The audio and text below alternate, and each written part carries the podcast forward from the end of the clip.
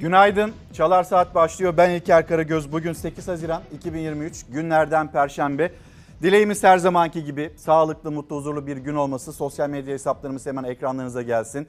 Çalar Saat etiketi altında konuşacağız sizlerle. Yeni günün notlarını, haberlerini paylaşacağız. Yalnız önce şehidimiz, ilk haberimiz şehidimiz. Şehit ateşi Çanakkale'ye düştü. Kahraman Mehmetçik Siirt'in Pervar ilçesinde operasyon düzenlediği sırada teröristlerle çatışmaya girdi. Çatışma sırasında jandarma uzman çavuş Aydın Ceylan şehit oldu. Şehit ateşi Çanakkale'ye düştü. Operasyonun adı Şehit Jandarma Yüzbaşı Doğan Sevinç Operasyonu. Siirt'in Pervari ilçesinde yürütülüyordu. Kırsalda teröristler tarafından ateş açıldı. Uzman çavuş Aydın Ceylan 33 yaşında bir çocuk babasıydı. Teröristlerle korkusuzca savaşırken şehit düştü. Uzman çavuş Aydın Ceylan'ın şehadet haberi Çanakkale'nin Yenici ilçesinde yaşayan ailesine askeri ve sivil yetkililer tarafından verildi. Şehidin baba evine ve evin bulunduğu sokağa Türk bayrakları asıldı. Ceylan ailesinin yakınları acı haber üzerine taziyeye geldi. Kahraman uzman çavuş Aydın Ceylan, Siirt Jandarma Komutanlığı'nda görevliydi. Evliydi, bir de çocuğu vardı. Şehit uzman çavuş Ceylan, Yenice'de Çamdibi köyünde toprağa verilecek. Mekanı cennet. Başımız sağ olsun. Efendim yeni günün notları, haberleri şöyle gazeteler hemen ardımızdaki dev ekrana gelsin ve e, o gazetelerden haberlerimizi anlatmadan bunları e, aktarmaya geçmeden önce ben bir gündem toparlaması yapayım öncesinde. Meclisin yeni dönem başkanı Numan Kurtulmuş seçildi. Dün akşam saatlerinde gelen yeni sıcak haberlerden birisi bu. Acı reçete hızlı geldi. Dün çalar saatteyken doların, euronun işte piyasaların ne kadar dalgalandığını ve Türk lirasının ne kadar değer kaybettiğini hep birlikte gördük, izledik, takip ettik. Gün içinde de Türk lirası bir günde %7,5 değer kaybetti. Maaşlar eridi. Türk lirası erirken bir yandan da maaşlar da eridi. Asya piyasalarında şu anda dolar 23 lira 29 kuruş e, seviyelerinde. E, Euro ise 25 lira 40 kuruş seviyelerinde. Bir ileri gidiyor bir geri geliyor. Bunu takip etmek de kolay değil. Paranın değer kaybetmesi Kime yaradı? Bize yaramadığı kesin ama komşumuza, komşu ülkelere yaradı. Onlar geldiler çok da güzel bir şekilde. Daha önceden de böyleydi. Şimdi de daha da rahat, daha fazla da ürün alabiliyorlar, alışveriş yapabiliyorlar. Asgari ücret tespit komisyonu ne olacak? Asgari hmm, özür dilerim. Ne olacak asgari ücret diye merak ediyorsanız bu konuda tespit komisyonu çalışmalarına başlayacak ve e, bir 500 dolar Ondan söz ediliyor. 500 dolar olur mu olmaz mı? İhracatçılar yalnız burada bir itiraz cümlesi de e, kuruyorlar. Ona hep birlikte bakalım nasıl geçinilecek bu hayat pahalılığında. Lütfen bizlere yazıp gönderin. İşte Instagram ve Twitter bu adreslerden bizlere ulaşabilirsiniz. Yine günün en önemli haberi, dünün ve bugünün ve önümüzdeki günlerin en önemli haberi bir değişim isteği, bir değişim çağrısı vardı İstanbul Büyükşehir Belediye Başkanı Ekrem İmamoğlu'ndan ve Ekrem İmamoğlu dün bir kez daha çok güçlü bir şekilde değişim dedi. Ayrıca değişim toplumu tarifliyor kulağını buna tıkayarak yol yürümek olmaz. Yani bu genel merkeze ve genel başkana Kılıçdaroğlu'na gittiği kadar aynı zamanda e, önümüzdeki günlerde eğer burada bir kulak tıkaması söz konusu olursa Ekrem İmamoğlu siyaset yolculuğuna farklı bir kulvarda, başka bir adreste belki de kuracağı yeni bir partide devam eder mi? E, bugünden itibaren bunlar da konuşulmaya başlanacak. E, Mustafa Sarıgül Bugün Türkiye Değişim Partisi'nin Cumhuriyet Halk Partisi ile birleşme kararını açıklayacak. E, bir süredir devam eden mesele kiracı ve ev sahipleri arasında hala problem yaşayanlar varsa bizlere mesajlarıyla ulaşabilirler. Sulh hukuk mahkemelerinde açılan davaların %65'i kira davası, kiracı ile ev sahibi arasında yaşanan o tartışma ve sonunda bugün Karar Gazetesi'nde, Sabah Gazetesi'nde yer alıyor. SMA'lı çocuklar için gen tedavisi Türkiye'de de yapılabilecek. Defalarca söyledik bu çağrıyı yaptık. O kadar vergi toplanıyor.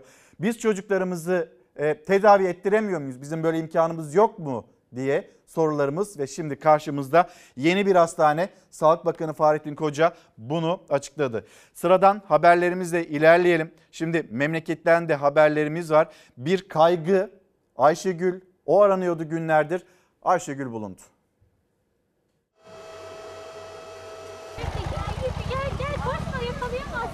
Babasının yanında oynarken sokağa doğru ilerleyip bir anda gözden kayboldu. Erzurum polisi her noktayı didik didik aradı. Küçük kız çocuğu caddede yürürken bulundu. 5 yaşındaki kız çocuğu Erzurum'da apartman görevlisi olan babasının yanında oyun oynuyordu. Öğle saatlerinde kayboldu. Baba Ahmet Sıçrar polisten yardım istedi.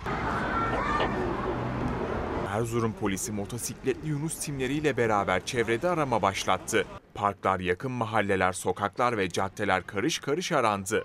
Yoldan geçen sürücüler tek tek durdurulup 5 yaşlarında bir kız çocuğu görüp görmedikleri soruldu. Güvenlik kameraları da incelemeye alındı. Kız çocuğunun geçtiği sokaklar belirlendi. Aramalar o bölgede yoğunlaştırıldı. Ve sonunda mutlu haber geldi. Küçük kız çocuğunu Ali Ravi Caddesi'nde yürürken buldu polisler. 5 saattir endişe içinde bekleyen ailesine sağ salim teslim ettiler. Günaydın diyen izleyicilerimizi hemen yakalayalım. Hem yoklama diyoruz her sabah hem de gündemle ilgili düşüncelerinizi bekliyoruz. Erkan Bey günaydınlar. Selamlarımızı iletelim bizler de sizlere. E, sonrasında Sefer Yılmaz yazmış. Bağkurlular primde adalet, eşitlik istiyor. Lütfen bunu sürekli gündemde tutun ve sesimizi duyurun diyen bir izleyicimiz. İzmir pilot bölge seçildiği okullara dini danışmanlar atanacak. Bunu da konuşalım diyor izleyicilerimiz. E, İzmir'den Bursa'dan, bakıyorum Niğde'den, Erzurum'dan, memleketin pek çok yerinden, e, Artvin'den yine mesajlarınız geliyor. Nereden günaydın diyorsunuz? Yeni güne nasıl başlıyorsunuz? Aklınızdaki sorular, yaşadıklarınız ve bu gündemle de lütfen dahil olun. Çalar Saat'te sizleri bekliyoruz. Şimdi e, Erzurum'dan sonra bir de Bolu'ya gidelim. Bolu'da da yükselen bir itiraz var. Biz burayı istemiyoruz. Mıhtarlık evini istemiyoruz. Biz böyle park duracak. biz deprem olduğunda falan bu parka çıkıyoruz. O yüzden de buraya muhtarlık binasının yapılmasını istemiyoruz. Parkın yenileneceğini düşünürken iş makinelerini gördüler karşılarında. Muhtarlık binası yapılacağını öğrenen mahalleli başka bir deprem toplanma alanımız yok diyerek çalışmaya tepki gösterdi. Deprem olacak. Belki biz buraya çadır kuracağız. geçenki Belki depremde kapımızın bakalım. önüne nereye gidelim kardeşim? Biz nereye gidelim? Bolu'nun Kültür Mahallesi'ndeki oyun parkı için geçtiğimiz aylarda çalışma başlatıldı. Mahalleliye iddiaya göre alana yeni bir park yapılacağı söylendi ama işin aslı farklıydı. Parkın bir bölümüne muhtarlık binası inşa edileceği ortaya çıktı. Mahallelinin yeni park sevinci yerini öfkeye bıraktı. Hali hazırda burada zaten muhtarlığımız var. 15-10 metre ileride muhtarlığımız var. Muhtarlık aynı yerde kalsın. Deprem olması durumunda gidebilecekleri tek boş alanın bu park olduğunu öne süren mahalleli, muhtarlık binası inşaatından vazgeçilmesini istedi. Biz burada duruyoruz bak bu apartmanda. Benim çoluğum çocuğum var. Kendimiz var. Bütün yaşlılar iniyor. Bu yıl deprem oldu. Nereye gittik? Burada durdum ben. Hemen bir de Instagram'dan gelen mesajlara bakalım. Günaydın diyenler, bizi takip alan izleyicilerimiz var. Akçay'dan günaydın demiş Kemal Bey engelli maaşlarını gündeme alır mısınız? Lütfen rica ediyoruz diyor ve bunu hatırlatıyor. Sonra İstanbul Bayrampaşa günaydın. Emel Bedir diyor ki 2022'de emekli olan öğretmenler ikramiye farkı alacaktı. E ne oldu o? Hani niye bir daha söz edilmiyor? Bunu gündemde tutun demiş. Yine İstanbul Büyükçekmece görüyorum. Kemer'den günaydın diyen izleyicilerimiz. Nabi Bey, Eskişehir'den Gülay Hanım, Bursa'dan günaydın memleketin kaderi yurt dışında yaşayan gurbetçiler ve parayla vatandaş kalan mülteciler hani onlar üzerinden bir kader bir gelecek tasarlaması mı yapılıyor ama biz kendi ülkemizde nasıl büyük bir pahalılık içinde yaşıyoruz farkında mı insanlar diye bir eleştirisi var.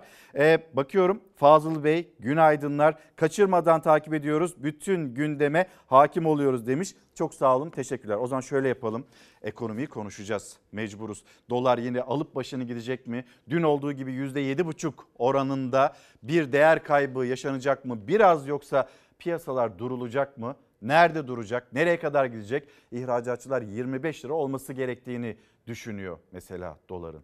İyi de yani bu pahalılık ne olacak peki? Pahalılık konusunda zam kapakları, o baraj kapakları açılmadı mı?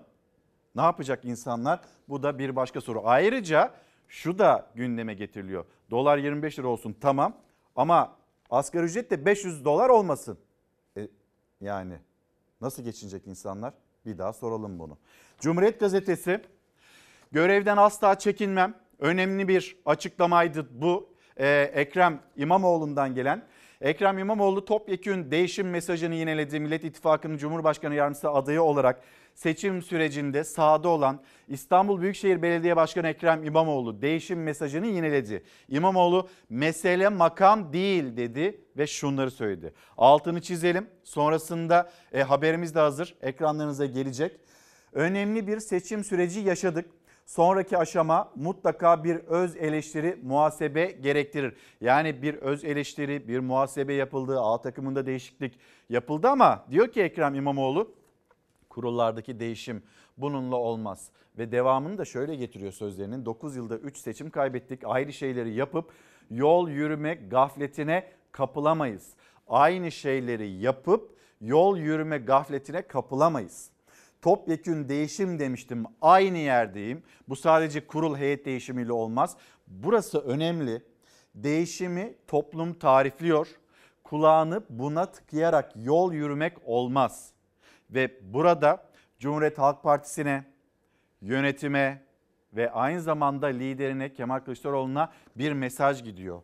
Ee, kulağını buna tıkayarak yani değişimi tıkayarak yol yürümek olmaz diyor Ekrem İmamoğlu görevden asla çekinmeyeceğim mesajıyla. E, o zaman bugün siyasetin en sıcak konularından birisi Ekrem İmamoğlu'nun açıklaması. Aynı zamanda Can Atalay Hatay'da milletvekili seçildi Türkiye İşçi Partisi'nin milletvekili. Hatta Türkiye İşçi Partisi tarafından meclis başkanlığına da aday gösterildi. Aday gösterilebildi. Hala niye cezaevinde? Türkiye İşçi Partisi Genel Başkanı Erkan Baş Çalar Saat'te olacak. Konuşacağız ama önce Ekrem İmamoğlu. En son 29 Mayıs'ta bir değişim mesajı vermiştiniz. Cumhuriyet Halk Partisi'nde de bir kurultay süreci başladı. Aday mısınız? değişimin sadece bir kurul heyet değişimiyle olmayacağını hepimiz biliriz. Değişim ihtiyacını ben tariflemiyorum, insanlar e, istiyor. E, kulağını buna tıkayarak e, yol yürümek olmaz. CHP'nin yönetim kadrosundaki değişimin beklenen değişim olmadığını söyledi Ekrem İmamoğlu. ikinci tur seçimin sabahında değişim çağrısında bulunmuştu. Aynı yerdeyim dedi. CHP'de kurultay süreci başladı. Başkanlığa aday olup olmayacağı sorusuna yanıtı dikkat çekiciydi. Toplum istiyor, kulak tıkanmaz dedi. Kılıçdaroğlu ile seçim sonrası görüşmelerinin de detayını anlattı. Görev almaktan çekinmem dediğini söyledi. Sizin bu değişim sürecine liderlik etmekte evet ben gönüllüyüm dediğiniz konuşuluyor. Bu görüşmelerin ayrıntılarını alabilir miyiz? Elbette ki bütün bu duygu ve düşüncelerimi e, çok geniş kapsamlı bir şekilde elbette ki kendisiyle paylaştım. Her zaman söyledim, e, ideallerim uğruna e, her hususta e, görev almaktan asla çekinmem, çekinmedim. Mücadeleyi en üst seviyede vermenin bir neferi olmaya devam edeceğim. Aynı yoldayım, aynı yolda yürüyorum. Öğrenilmiş çaresizlikler benim defterimde yok. İstanbul Büyükşehir Belediye Başkanı Ekrem İmamoğlu en son 29 Mayıs'ta İstanbul'un fethi kutlamalarında geniş kalabalığa seslenmişti. O günden bu yana da ilk kez kameralar karşısında bir programda İstanbul Büyükşehir Belediyesi'ne katılan yeni memurlarla bir arada. Bir konuda gerçekten kendinizi biraz köşeye sıkışmış, karar alamaz durumda hissediyorsanız, oradaki 10 kişiyle bile süreci tahlil edin. Oradan çıkacak sonuç sizi asla yanıltmaz. Belediyenin yeni memurlarına tavsiyesi de mesaj yüklüydü İmamoğlu'nun. Sonrasında 8 günlük sessizliğini tüm sorulara yanıt vererek bozdu. Şunun altını çizelim. Ne yazık ki 9 yılda üst üste 3 kez seçim kaybettik. Cumhurbaşkanlığı seçimi kaybettik. Aynı şeyleri e, yapıp yol yürüme e, gafletine kapılamayız. Bu düşüncelerimin e, üzerinden sizin ne çıkarttığınızı bilemem ama mesele bir makam ya da bir kurul meselesi değil. Evladım Ekrem İmamoğlu. O da yanımda olacak. Kılıçdaroğlu ile İmamoğlu'nun iki kez baş başa yaptıkları görüşmenin ardından o görüşmelere dair ilk konuşan isim Ekrem İmamoğlu oldu. Görüşmelerden önce olduğu gibi yine değişime işaret etti. Yaklaşan yerel seçimlerde İstanbul'un yol haritası merak edilirken İmamoğlu önceliğin CHP'deki değişim olduğunu ilan etti. Siyasi yasak ne olacak? Yerel yönetim ne olacak? Bakın bunların hepsi evet cevapları verilmesi gereken sorular ama kervan yolda dizilir ve bu süreçler inanın çok kolay bir şekilde çözülür ve karara bağlanır. Mühim olan değişimi gerçekleştirmek. E, tabii ki detaylara ihtiyaç duyulduğunda kamuoyuyla da zamanı geldiğinde paylaşılır. Konuşacağız. Konuşmaya da devam edeceğiz. Ekrem İmamoğlu ayrı bir yol mu çizecek yoksa adaylık için bir başvuru mu olacak kurultayda? Kılıçdaroğlu'na karşı aday çıkacak mı çıkmayacak mı? Önümüzdeki süreç bunları gösterecek. Peki genel merkezde CHP genel merkezinde bir değişim rüzgarı var mı? Estiriliyor gibi e, genel merkezden gelen yeni açıklamalar var. CHP yeni genel başkan yardımcılarından Eren Erdem'in açıklamalarına da bakacağız hep birlikte. Yalnız saatler 8.01'i gösterirken bir piyasalara bakalım mı hep birlikte nefesimizi tutup da şöyle bir piyasalara bakmış olalım. Dolar 23 lira 32 kuruş ama kapalı çarşıda 23 lira 54 kuruş. Bu arada bir izleyicimiz yazmış Instagram'dan tekstil piyasasında doları biz zaten 25 lira olarak görüyoruz ve öyle hesaplıyoruz. Sizin de bilginiz olsun diyor. Yani serbest piyasada farklı, Merkez Bankası'nın hesaplaması farklı. Burası daha bir değişik geldi. Euro 100, e, 25 lira 70 kuruş ama kapalı çarşıda 25 lira 22 kuruş görünüyor. E, sığ piyasalar hani öyle deniliyor ya Asya piyasaları sığ piyasalar birazdan bu rakamlar değişecek. Umarız aşağı yönlü bir değişme olur da güncelleme olur da e, yavaş yavaş Türk lirası yeniden değer kazanır. Dün %7,5 değer kaybetmişti. Tekrar hatırlatalım. Gram altına Bakar mısınız? Düğün mevsimi de geliyor. Gram altındaki yükseliş, o çeyrek altın, yarım altın, tam altın onlar zaten yanına yaklaşılamaz bir halde ve 1458 lira 1493 lirada kapalı çarşıda böyle bir durumun içindeyiz. Bu çeyrek değil. Bu gram altın.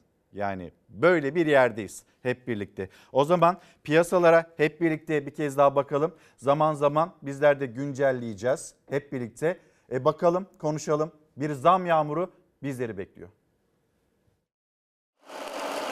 Bugün e, dolar kuru e, inanılmaz derecede hareketli %7.2'nin üzerinde bir yükseliş e, söz konusu. Günlük çok şiddetli bir yükseliş oldu. Dövizim vardı ama seçimlerden önce bozmuştum. Şimdi Türk parası eridi gitti. Döviz rekor kırmaya devam ediyor. Dün güne yükselişle başlayan dolar yükselişini gece saatlerinde de sürdürdü. 23 lira 32 kuruşla tarihi zirvesini gördü. Seçimin ilk turuna 20 liranın altında girmişti dolar kuru. 19 lira 60 kuruştu. O günden bu yana 25 günde Türk lirası %20 civarında değer kaybetti. Hazine ve Maliye Bakanı Mehmet Şimşek bakanlığı devraldıktan sonra ilk kez sosyal medyadan paylaşım yaptı. İngilizce seslendi. Piyasalara öngörülebilirlik sözü verdi. Daha müreffeh ve dirençli bir Türkiye yaratmak için yol gösterici ilkelerimiz şeffaflık, tutarlılık, hesap verilebilirlik ve öngörülebilirlik olacaktır. Yerel ve uluslararası zorluklar arasında yol alırken öngörülebilirliği artırmak için kurallara dayalı politika oluşturma taahhüdümüzü teyit ediyoruz. Seçimlerden önce iktidarın döviz kurunu baskılamak için ne kadar çaba sarf ettiğini biliyoruz. İşte Merkez Bankası'nda bulunan neredeyse bütün dövizin satıldığını biliyoruz. Altın satışı yapıldığını biliyoruz. Dün 23 lira 27 kuruşla rekor kıran dolar gün içinde az da olsa geriledi. Merkez Bankası'nın 23 lira 6 kuruş olarak açıkladığı dakikalarda piyasada kur 1 lira daha yüksekti. Dolar rekor kırarken fiyatlar döviz bürolarında daha yüksek. Bakırköy'de bir döviz bürosunun önündeyiz. Doların alış fiyatı 22 lira, satış fiyatı ise 24 lira. Almak zorunda kaldım maalesef. Yurt dışına çıkacağım. Kaç dolar aldınız acaba? 600 dolar. Ancak gece saatlerinde yine yükselişini sürdürdü dolar. 23 lira 32 kuruşu gördü. Euro da ilk kez 25 lirayı görmüştü dün. Gece saatlerinde 25 lira 40 kuruşun üzerine çıktı. Seçimler bitti. Kurlar serbest bırakıldı. Böyle olacağını tahmin ediyorduk. İkinci turdan itibaren baktığımızda %16'ın üzerinde. Birinci tura 14 Mayıs'a göre bakınca %19'a yakın bir değer artışı söz konusu. Ekonomi profesörü Yalçın Karatepe'ye göre özellikle dövizin bu ani yükselişi önümüzdeki aylarda enflasyonu tetikleyecek. Bu da daha çok yoksullaşmak demek. Diğer fiyatlara da yansıyacak. Dolayısıyla enflasyon önümüzdeki dönemde e, artma trendinde olacak, artacak. Bu vatandaşların daha fazla yoksullaşmasına yol açacak. Çalışanların, sabit gelir elde edenlerin ya da düşük gelirlerin e, çok daha reel olarak yoksullaştığı e, bir döneme gireceğiz e, diye düşünüyorum. E şimdiye kadar çıktığına zam aldığına göre bundan sonra da zam olacak demek ki. Sıkıntıdayız, yiyemiyoruz, içemiyoruz, et alamıyoruz. Üç tane torunum var, geleceği ne olacak kaygısı var. Artık üzülmemeye karar verdim, şeker hastasıyım. Şimdi artık kurallara uygun politika izlenecekmiş. Kuralsız politika uygulayanlara hesap sorulması gerekmez mi? Meseret Hanım yazmış göndermiş. Dün dünde kaldı Meseret Hanım. Artık yepyeni bir gün var. Kimse de geriye dönüp yapılan hatalar, yanlışlarla ilgili bir hesap soruyor mu, sorabiliyor mu? Böyle bir süreç işliyor mu yargı kararı? Bir sorumsuzluk halinde günler ilerliyor gibi geliyor insanlara. Neticede yeni bir Hazine ve Maliye Bakanı yeni almış olduğu kurallar ve ya da alacağı kurallar ama doların da serbest kaldığını, serbest bırakıldığını görüyoruz.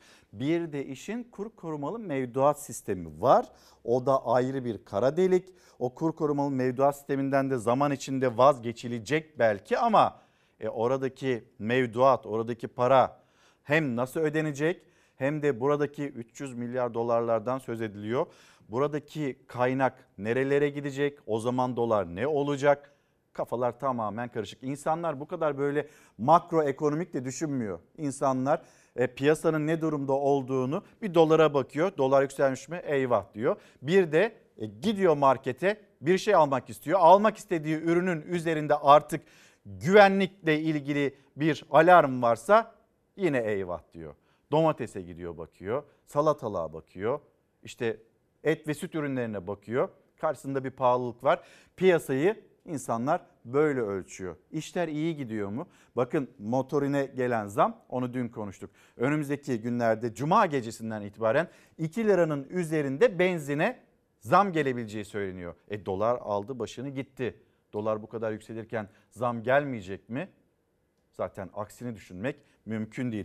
Cumhuriyet Gazetesi'ni tamamlayalım. Sonra Milli Gazete'ye geçireceğim. Siyasette neler olup bittiğini de konuşalım. Fakat döviz kurlarındaki büyük artış ücret, maaş ve aylıkları eritiyor olan emekçiye oldu. Bu arada ben eşimden maaş alıyorum diyen izleyicilerimiz, dul ve yetim aylıklarıyla ilgili e, ne olacak diye merak eden izleyicilerimiz var ve sürekli dillendiriyoruz ama bunun haberini de izleyeceksiniz. Seçimden sonra Mehmet Şimşek'le rasyonel politikalara dönen iktidar faturayı emekçiye çıkardı. Son 10 günde asgari ücret 57 dolar, en düşük memur maaşı 79 dolar, en düşük emekli maaşı 50 dolar eridi. Dolarla mı maaş alıyorsunuz? Dolar borcunuz mu var? Dolarla maaş almıyor milyonlar ama dolar yüzünden nasıl borçlandığını görüyorsunuz. İşte karşımızda asgari ücrette, memur maaşında, emekli maaşında 2 Ocak'ta ne kadardı, ne kadar dolara denk geliyordu e, asgari ücret? 455 dolara ve bu asgari ücreti 450 dolar seviyesine getirdik diye bir müjde olarak da anlatıldı. Ama şimdi 367 dolar burada kalsın diyor. Yani 300-350 e, dolar seviyesinde kalsın bizim için uygundur diyor ihracatçılar. E, duyacaksınız yine ya da duydunuz.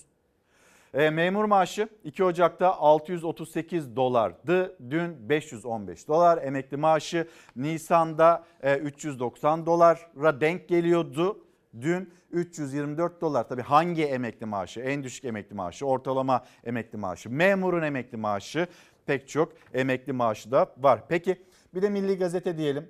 E, Milli Gazete'de de Saadet Partisi Genel Başkanı Temel Karamollaoğlu'nun sözleri var. İsimler değil politika değişmeli. Yani siyasette bir değişim böyle e, bir slogan haline geldiği değişim diyor. Herkes Millet İttifakı 14 Mayıs içinde 28 Mayıs içinde girdiği sınavı başarılı veremeyince artık o değişimle ilgili ifadeler daha sıklıkla ve her e, partinin de liderinden duyulur oldu. Evet seçim bitti. Ancak Sayın Erdoğan'a oy veren yüz binlerce emekli de Sayın Kılıçdaroğlu'na oy veren asgari ücretli yüz binlerce ailemizde bugün hala açlık sınırının altında bir ücretle geçinmeye çalışıyor. Ve bu çabası onu mahzun ediyor. O halde kazanan kim, kaybeden kimler? TÜİK'in müthiş bir matematik formülüyle yüzde 0,04 olarak açıkladığı enflasyon rakamları sadece bize oy veren vatandaşlarımızın değil, iktidar bloğuna ve Sayın Erdoğan'a oy veren vatandaşlarımızın da alın terinin gasp edilmesine vesile olacaktır. Öyleyse kazanını olmayan bu kısır döngüden kaybedeni 85 milyon olan bu yersiz tartışmalardan bir an evvel çıkmamız, kurtulmamız elzemdir. Hiç kimsenin 9 ay sonra yapılacak olan yerel seçimlere odaklanarak bugünü ıskalama lüksü yoktur. Efendim sıkı tutunun uçuyoruz. Hemen bir bakalım Sözcü gazetesine. Sözcü gazetesindeki haberi okuduktan sonra da benzinde, motorinde, LPG'de ne kadarlık artış beklentisi var onun haberini bilgisini verelim. Maliye Bakanı Mehmet Şimşek göreve başladı. Doları serbest bıraktı. Piyasalarda şimşek çaktı. Şimdi bir karikatür var. O karikatürün üzerinde enflasyon, dolar, benzin, altın, işsizlik, euro, zamlar. Seçim öncesi 19 lira 60 kuruştan satılan dolar 23 lira 18 kuruşa yükseldi. Bir günlük artış %7,7. Halk yine fakirleşti. Üstelik yine her şeye zam yağacak. Maaşlar yine eriyecek ve hani bu kadar dolardaki yükseliş her şeyi bütün fiyatları yükseltecekse eğer hani akaryakıtta da biz bunu görüyoruz göreceksek enflasyon nasıl dizgilenecek nasıl bir programla yol yürüyecek Mehmet Şimşek sıkı disiplinli bir maliye politikası bu tabii bizlere kemer sıkacağız şeklinde anlatılıyor, dillendiriliyor. Sanki bugüne kadar farklı bir tavır içindeymiş gibi vatandaş yine vatandaşa düşen kemer sıkmak olacak. İktidarın ekonomiyi kurtarması için göreve getirdiği Mehmet Şimşek ortodoks yani kabul görmüş ekonomik sistem buna geri döndü. Beklenen oldu. Nebati döneminde baskılanan yatırım araçları e, şimdi roket gibi fırladı. Salı günü 21 lira 50 kuruş olan dolar 23 lira 18 kuruşu gördü. Durum kötü. Verdiler yetkiyi, gördüler etkiyi diye bir üst başlık. Hemen aşağıda görüyorsunuz. Haydi halay çekip dolar yakmaya. Eskiden de o. Eskiden böyle bir itiraz dolar üzerinden dış güçler nasıl siz Türkiye'ye böyle e, ekonomi üzerinden savaş açarsınız denildiğinde yakılıyordu dolarlar. Şimdi dolar öyle yakılacak yerlerde değil. Kuru korumalı mevduat sistemi 17 milyar dolar ilave yük getirdi. Nebati döneminde çıkarılan kur korumalı mevduattaki para 2.5 trilyon liraya ulaştı. Dolardaki artış devlete 17 milyar dolar, 404 milyar lira bu yükü getirecek. İki bakandan örnek davranış da var. Hadi o bilgiyi de paylaşmış olalım. O iki bakan kim? Ticaret Bakanı Ömer Bolat ve Enerji Bakanı Alparslan Bayraktar e, şirketlerde çalışıyorlardı. O şirketlerdeki görevlerinden ayrıldılar ve sadece bakan maaşı alacaklar. Şimdi gelelim benzinde, motorunda, LPG'de ne kadarlık bir zam beklentisi var? Benzinde 2 lira 70 kuruş zam beklentisi. Motorinde 1 lira 37 kuruş yani gelmişti bir daha gelecek ve LPG'de de 68 kuruşluk bir beklenti var. E, o yüzden söylüyoruz sıkı tutunun uçuyoruz diye. Türk lirası hızlı bir şekilde değer kaybediyor. Vergi, harç, akaryakıt, enerji falan gibi ürünler başta olmak üzere bunların hepsinde bir zam furyasıyla karşılayacağız. İğneden ipliğe her şeye zam gelecek. Bunların öncülleri enerji fiyatları, petrol, e, daha sonrasında doğalgaz vesaire vesaire olacak. Seçim sonrası döviz kurundaki rally etkisini fiyat artışlarıyla gösteriyor. Otomobil fiyatları, cep telefonları, gıda maddeleri zamlanırken Motorine de 1 lira 36 kuruş zam geldi. Bugün gelen zam maalesef ki e, geçtiğimiz 1-2 gündeki kuru artışını yansıtıyor. Bundan sonraki günlerde gelecek zamlarsa bugünkü artışı ve bundan sonraki artışları yansıtacak. Enflasyon kaynaklı hayat pahalılığı ve fahiş fiyat sorununu tüm boyutlarıyla milletimizin gündeminden çıkartmakta kararlıyız. Enflasyon hızla yükselecek. Yüksek bir enflasyon. Yani bakalım nerede duracağını bilmiyoruz. Cumhurbaşkanı Erdoğan enflasyonu düşüreceğiz, hayat pahalılığını ortadan kaldıracağız dedi ama döviz kurundaki tırmanış özellikle enerji, akaryakıt ve ham madde konusunda dışa bağımlı olan Türkiye'de her kalemde zam demek. Enflasyonun artması. Tütün ürünleri, şeker, çay gibi ürünlerde artışları e, hemen göreceğiz. Çarşı pazarda hem bütün fiyatların bundan etkilenmesiyle hem de zincirleme enflasyon beklentilerinin yukarı çıkmasıyla beraber bir e, artış göreceğiz. Enflasyon da aslında şu anda gördüğümüz 30'lu seviyelerin üstüne gideceğimiz, 40'lı 50'li seviyelere gideceğimiz dönemin bizi beklediğini gösteriyor. Şimdi enflasyon artınca ne olacak? Bütçenin faiz yükü artacak. Aşırı yükselen bütçe açığını finanse edeyim diye bu sefer tekrar zam furyası gelecek. Bu bir kısır döngüdür. Enflasyonu nasıl daha önce tek haneli rakamlara indirdiysek inşallah aynısını yine başaracağız. Kur korumalı mevduat e, biliyorsunuz 120 milyar doların üzerinde bir rakama geldi. 19.75'li 19.80'li ortalama bir kur var. Bugün gelmiş olduğumuz seviye 23'ler civarında. Vadeler gelmeye başladığı zaman 4 liralık ekstra bir Merkez Bankası'nın mevduat sahibine garanti vermiş olduğu bir miktarı ödemesi lazım. E bu da 300 milyar TL'den az olmayacak. Döviz kurundaki tırmanış kur korumalı mevduat sisteminin hazineye yükünü katlayacak.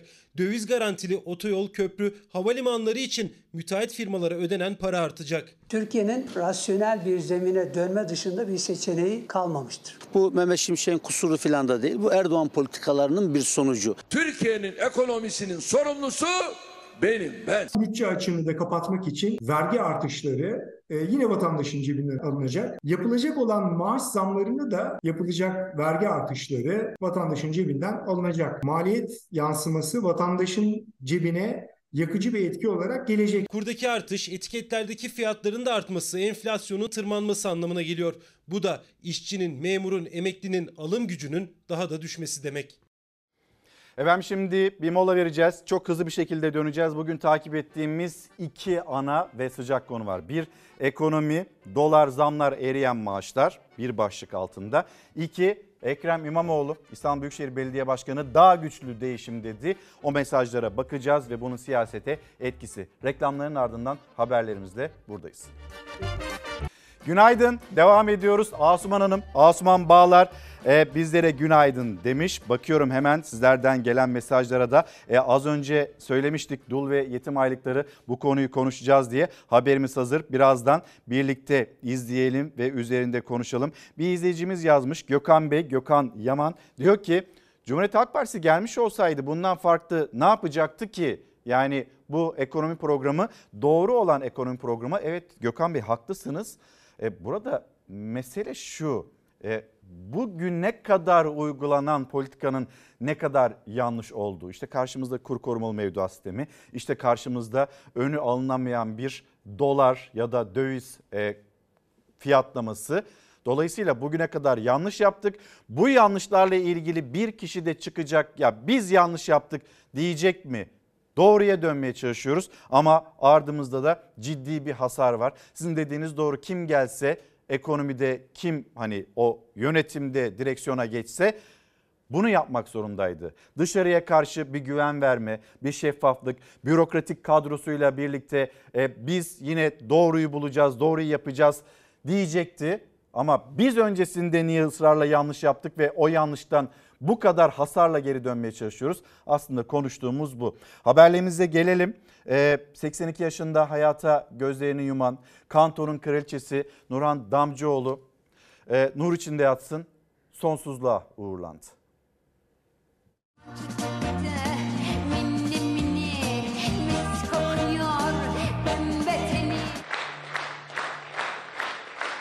O kantoların kraliçesiydi, oyuncu ve ses sanatçısı, her daim enerji dolu ve neşeli. 82 yaşında yaşama veda eden Türk tiyatrosunun unutulmaz ismi Nurhan Damcıoğlu son yolculuğuna uğurlandı. Kendisi Türk tiyatro tarihinin bir ögesiydi. Onunla birlikte sadece bir dönem kapandı. Halam Nurhan Damcıoğlu bir kurum sanatçısı değildi. Burhan Damcıoğlu gönüllere taht kurmuş, milyonların kalbini fethetmiş bir halk sanatçısıydı. 9 yaşında başladı tiyatroya, 16 yaşında devlet tiyatrosunun bir oyuncusuydu. Tiyatro oyunculuğunu ses sanatçılığı izledi. Ana vatanı Fransa olan kantoyu da 1969 yılında ilk kez o söyledi Türkiye'de ve 56 yıl boyunca da sahnelerden inmedi. Kanto yaptı. Türk kö- kökenli kantocularımız 1969'da yani benle bir Müslüman Yani, kadın olarak ilk adımı atan benim. Ben kalender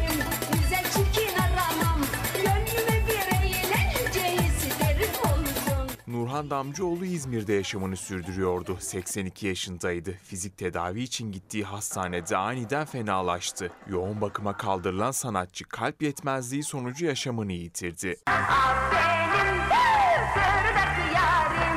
Tüm Türkiye gibiyiz aslında. Herkes paramparça. Biz de öyleyiz. Üzgünüz. Nurhan Damcıoğlu'nun vefatı ailesini, sanat camiasını ve sevenlerini yasa boğdu. Sanatçı için İzmir Devlet Tiyatrosu konak sahnesinde anma töreni düzenlendi. Aziz hatırama saygıyla. Damcıoğlu tören sonunda dakikalarca ayakta alkışlandı. Yaklaşık 10 yıldır İzmir Karşıyaka'da yaşayan Damcıoğlu'nun naaşı Beşikçioğlu Camii'nde kılınan cenaze namazının ardından Doğançay Mezarlığı'na defnedildi. Şimdi unutulanlarla devam edelim. Bir yandan da gözüm sizlerden gelen mesajlarda hem Instagram'da hem de Twitter'da e, PTT'den emekli olanlar promosyon alamadıklarını söylüyorlar. Ve burada bir mevzuat anlamında düzenleme yapılacaksa yapılsın ve biz de buna dahil edilelim çağrıları bu yönde. Peki e, en düşük emekli aylığı 7500 lira hani bu seviyeye çekilmişti. Ve unutulanlar dul ve yetim aylığı alanlar onların haberi. Dolaylı alıyorum ama yetmiyor. Unutulduk. 4000 lira civarı. Hadi gel bakalım yiyecekti, kiradı. Nereye yetecek bu? O müjdeleri de çok duyduk ama ben bir müjde göremiyorum. Bir güzel haberimiz de emeklilerimize olacak. Emeklilerimizin maaşlarını ve bayram ikramiyelerini inşallah Kurban Bayramı öncesinde ödeyeceğiz. Yapılan kabine toplantısı sonrasında yaptığı açıklamalarda dul ve yetimler yine yoktu. Yılbaşında emekli maaşlarına yapılan minimum artışta herkes sevindi. 7500 liralık maaşlarla mutlu oldular. Ama maalesef dul ve yetimler o artıştan faydalanamadı. O müjdeyi bekledik yani hepimiz ekranın başında. Hayal kırıklığı. Hep yaşadığımız şey artık alıştık. Emekliye maaşı ve ikramiyesi bayram öncesi yatacak. Ancak dul ve yetim maaşlarına zam müjdesi yine gelmedi. En düşük emekli maaşı 7500 liraya çıkarılırken dul ve yetim maaşları aynı kaldı. Aylardır iyileştirme bekliyorlar. Bunu devletin düşünmesi lazım. Bu haksızlık. En azından bu yedi buçuğun bırak onu neden dulların yüzde yetmiş beş kesiliyor? Kesintisiz en az yedi buçuk sekiz olması lazım. Onlar artık bizi yok gibi sayıyorlar. Şu anda aldıkları maaşlar 5 bin liraların, 3 bin liraların altında maaş alan dul ve yetimler var. Burada çok ciddi manada bir gelir e, uçurumu oluştu. Dul ve yetim aylığı alanlar bir müjde bekliyordu fakat yine unutuldular. En düşük emekli aylığı yükseltilirken onların maaşları değişmemişti. Şimdi 5 bin liranın bile altında kalan maaşlarla geçim mücadelesi veriyorlar. 7,5 olsun isterdim mesela. Neden bizlere olmadı? Yeni emekli olanlar 7,5 milyar maaş alıyor. Ben mesela 5 kusur alıyorum. Adalet mi şimdi? Şu hayat şartlarında hiç yeterli olmuyor. 2000 lira üzerinden kendi dul ve yetim hakları oranında bayram ikramiyesi alacaklar. Aslında burada da bir artış bekleniyordu ama o artış dair herhangi bir açıklama gelmedi. Bayram ikramiyelerini de daha az alıyor dul ve yetimler. 2000 lira değil 500 lirayla 1500 lira arasında değişiyor. Kesinti oluyor. Bayram ikramiyesi 800 lira aldım. Onda bile ayrımcılık oluyor bize. Temmuz ayında yapılacak olan bir güncelleme olduğu söyleniyor. Dul ve yetimlerin gözü de Temmuz zammında. Önceki açıklarını da kapatacak bir zam yapılmasını istiyorlar. Temmuz'da verecek. Bakalım ne kadar verecek. Çok az yine. Çok bir şey vereceğini tahmin etmiyorum. En az yüzdeyle olacak ki o da bir nebze kurtarsın yani. Yoksa olmaz. E, gelirde ya da ücretlendirmede bir adalet arayışı var ve çokça mesaj yazıyordunuz ve biz de bunu gündemimize aldık. Fox Haber olarak da ekranlarınıza taşıdık. Bir kaygı var. Nermin Hanım mesela göndermiş mesajını. Nermin Erol hani ülkenin gidişatı ile ilgili o kaygıyı e, bize Twitter'dan ulaştırmış. Yani hani bunlar tekrar gelirse o ay maaşınızı ödeyemezler denilmişti. Acaba hani bir bildikleri mi vardı diye hediye Sade'nin gönderdiği bir başka mesaj. Sonra Instagram'dan Zuhal Hanım göndermiş. Bankaya gidiyorsunuz nakit para çekmekte güçlük çekiyorsunuz. Böyle bir durum var buna da bakar mısınız diyor. E tamam bunu da notunu alalım ve bakalım. Pınar Hanım günaydın. Pınar Hanım da Twitter'dan yazmış Antalya'dan yazıyor bizlere. Bayram tatili 9 gün olacak müjdesine müjde kısmını da büyük büyük yazmış göstereyim.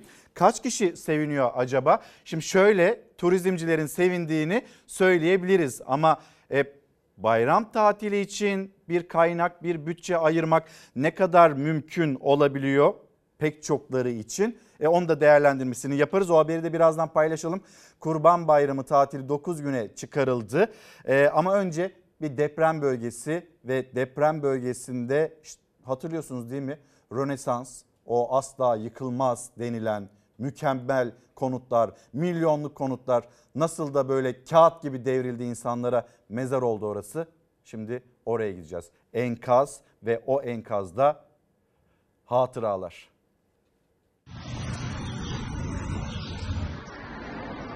Fotoğraflar, ayakkabılar, oyuncaklar. Depremde çok sayıda can kaybının yaşandığı Rönesans Rezidans'ın enkazı suyla doldu. Felaketin üzerinden 4 ay geçti. Ortaya çıkan görüntüler yürekleri dün gibi yakıyor. Cennetten bir kare sloganıyla satışı yapılmıştı 12 katlı 250 daireli Rönesans Rezidans'ın. Depremde çok büyük yıkım yaşayan Hatay'ın Antakya ilçesindeki lüks konut yüzlerce insana mezar oldu. Bir yandan yağışlar, bir yandan su kaçakları. Enkaz alanı suyla dolunca beton yığınlarının arasından anılar, yaşanmışlıklar bir kere daha gün yüzüne çıktı. Antakya ilçesi 2. Mahallesi İnönü Bulvarı'nda 2012 yılında yapıldı Rönesans Rezidans. Yan yatan binanın enkazında yüzlerce kişi can verdi. Depremin üzerinden 4 ay geçti. Rönesans'ın enkazında kaldığı düşünülen 55 kişi hala kayıp. Yağışlar ve su kaçakları Rönesans rezidansının enkazını suyla doldurdu. Anılar gün yüzüne vurdu. Suda sürüklenen bir fotoğraf, beton yığınları arasında kopmuş oyuncaklar, acı ilk günkü gibi taze. Öte yandan deprem bölgesi sallanmaya devam ediyor. Son olarak Kahramanmaraş'ın Andırın ilçesinde sabah 6.38'de 4,2 büyüklüğünde deprem meydana geldi. Şimdi az önce de Pınar Hanım'ın dikkat çektiği Kurban Bayramı tatilinin 9 güne çıkması acaba kaç kişi tarafından müjde olarak görüldü? 26 Haziran ve 27 Haziran'ı günlerini de idari izin kapsamına almayı kararlaştırdık. 9 gün bayram tatili yapma imkanı bulacaktır. Ne yapacağız? Evde oturacağız kızım. Ne yapabiliriz ki? Tatil yok mu? Yok, tatil yok. Bak kıymayı da zor bela aldım zaten. Tabii ki isterim. Köyüme gitmek, memleketime gitmek isterim. Siirtliyim. Kadardır gitmediniz? 10 sene oldu aşağı. Bütçe yüzünden mi E, gitmediniz? herhalde öyle kızım. O kadar her şey pahalı ki ne. Şu kıyma bile bana 340 liraya geldi. Kurban Bayramı tatili 9 güne uzadı ama tatil bir yana 10 yıldır gidemediği memleketine bu senede gidemeyecek dar gelirli. 4 günlük bayram tatilinin uzatıldığını açıkladı Cumhurbaşkanı Erdoğan. Bütçe ayırabilene 9 gün tatil fırsatı doğdu. Bu ekonomide tatil planı yapmak çok zor. O yüzden aklımdan bile geçmiyor maalesef. İster miydiniz? Kim istemez? En ucuz tatili eğer 4 yıldız otelde kalırsa ödeyeceği rakam yine 15 bin lira civarında olacaktır iki kişilik bir ailenin. 3 gece 4 gün her şey dahil 4 yıldız bir otelden bahsediyoruz. Benim istediğim tatil 20 bin civarı. E bir de orada yeme içmesi var, gezmesi var. O yüzden mümkün değil yani. Sanatçılı ve sanatçısız oteller diye ayırıyoruz. Sanatçısız standart 5 yıldız deniz kenarında bir otelde 3 gece kalmak istiyorsa bir aile her şey dahil 4 kişilik aile için 50 bin lirayı gözden çıkarmak zorunda. Ulaşım hariç. Ulaşım hariç 4 kişilik bir aile için 50 bin liradan başlıyor 5 yıldızlı otelde 3 gece 4 günlük bir tatil. Daha az yıldızlı otelde ya da pansiyonda yine gecelik en az 5 bin liraya geliyor. Yurt dışında tatile bütçesi yetenler içinse bu kez vize sorunu var. Vize sorunumuz var. Uçakların parasını çoktan ödemiştik. Bu yüzden maliyetin altına satış başladı yurt dışında bayram dönemi için. Vizesi olanlar veya yeşil pasaportu olanlar bu rakamları değerlendirebilirler. Bayram tatili uzayınca yurt dışı seyahati için ideal bir süreye dönüştü ama yaşanan vize sıkıntısı nedeniyle Avrupa seyahati şimdilik riske girdi. Ancak vizesiz Afrika ülkeleri var ve bazı uzak doğu ülkeleri. Yine uzaklarda bir seyahat isteyenler için Güney Amerika'da seçenekler arasında. Fas, Tunus e, veyahut da Lübnan gibi yerlere 3 gece 4 gün 499 Euro'dan başlayan turlar var. Bir seçenekte memleket ama orada da akaryakıt ve bilet fiyatları zorluyor. Sivas'a gideceğim. Bir, bir hafta kaçacağım. Araçla gideceğim için gidişim gelişim ben şu anda 7 bin 8 bini buluyor. Artı oradaki masrafım 15 bin yani. Çok yüksek. Artık kolay kolay kimse memleketine gidemeyecek. Yani artık köylü köyüne gidemeyecek diye görüyorum. Hamdi Bey günaydın. Sayın Kılıçdaroğlu'nun artık istifa etmesiyle ilgili defalarca yazdım. Bir kere olsun okuyun demişsiniz. Hamdi Bey bir değişim rüzgarı esiyor ama genel merkezde belki kurullarda esiyor ama e, genel merkezde genel başkanlık katında böyle bir durum olacak mı olmayacak mı kurultaya kadar Kılıçdaroğlu e, orada genel başkanlık görevine devam edecek. Fakat Ekrem İmamoğlu ve kendisinin çıkışı güçlü bir değişim mesajı sonra çok önemli bir isim. Cumhuriyet Halk Partisi'nde önemli bir kurmay. Grup başkan vekilliği görevi yapmış olan bir isim. Engin Altay. Engin Altay'dan da çarpıcı bir açıklama geldi. Onu yine hem sizin bu göndermiş olduğunuz mesaj hem de kendisinin yapmış olduğu, Engin Altay'ın yapmış olduğu açıklama üzerinden konuşalım. Yalnız Dünya Çevre Günü'nde anlamlı bir buluşma gerçekleşti. Önce o gelsin. Test sonuçlarımın kötü çıktığını, kanser olduğumu öğrendim. Ben kanserle savaşmadım. Ben kanseri gerçekten sevgiyle uğurladım. Yaklaşık bir buçuk yıl önce hafif göğüs yanmasıyla başladı. Sağlık durumum hiçbir şikayetim yok. Gayet iyi. Hastalar sağlıklarına kavuştu. Tedavi gördükleri özel hastanenin düzenlediği Dünya Çevre Günü'nde bir araya geldi. Amaç temiz bir çevrenin sağlığa olan etkisine vurgu yapmak, sürdürülebilir yaşama katkı sağlamaktı. Tekstil atıklarından bileklik, kahve telvesinden elde ettikleri oyun hamuruyla ağaç figürü hazırladılar. Tüm hastalıkların sebebi psikolojik sebeplerden dolayı sonra da yediğimiz, içtiğimiz, gezdiğimiz bu dünyadaki e, çevresel faktörlerden olduğunu düşünüyorum. Yani doğaya ne kadar faydalı olursak o da bize çok e, güzel sürprizler verecek. Sağlığımız için çevre çok önemli. Yani içtiğimiz sudan, aldığımız oksijenden, yediğimiz besinler hepsi birer bizler için çok önemli. Lütfen doğayı kirletmeyelim.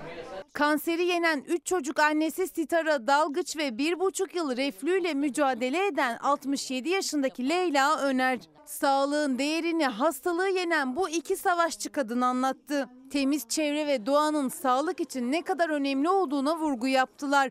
Onları tedavi edip sağlıklarına kavuşturan doktorların mesajları da doğanın korunmasına yönelikti. Yani sağlıklı bir çevrede sağlıklı beslenen insanların hem yaşam beklentileri uzuyor hem de daha yaşam kalitesi artmış oluyor. Çevreyi koruyup çevre kirliliğinden giderip toplum sağlığını koruduğumuz zaman hastalıkların da oluşma ihtimali azalıyor zaten.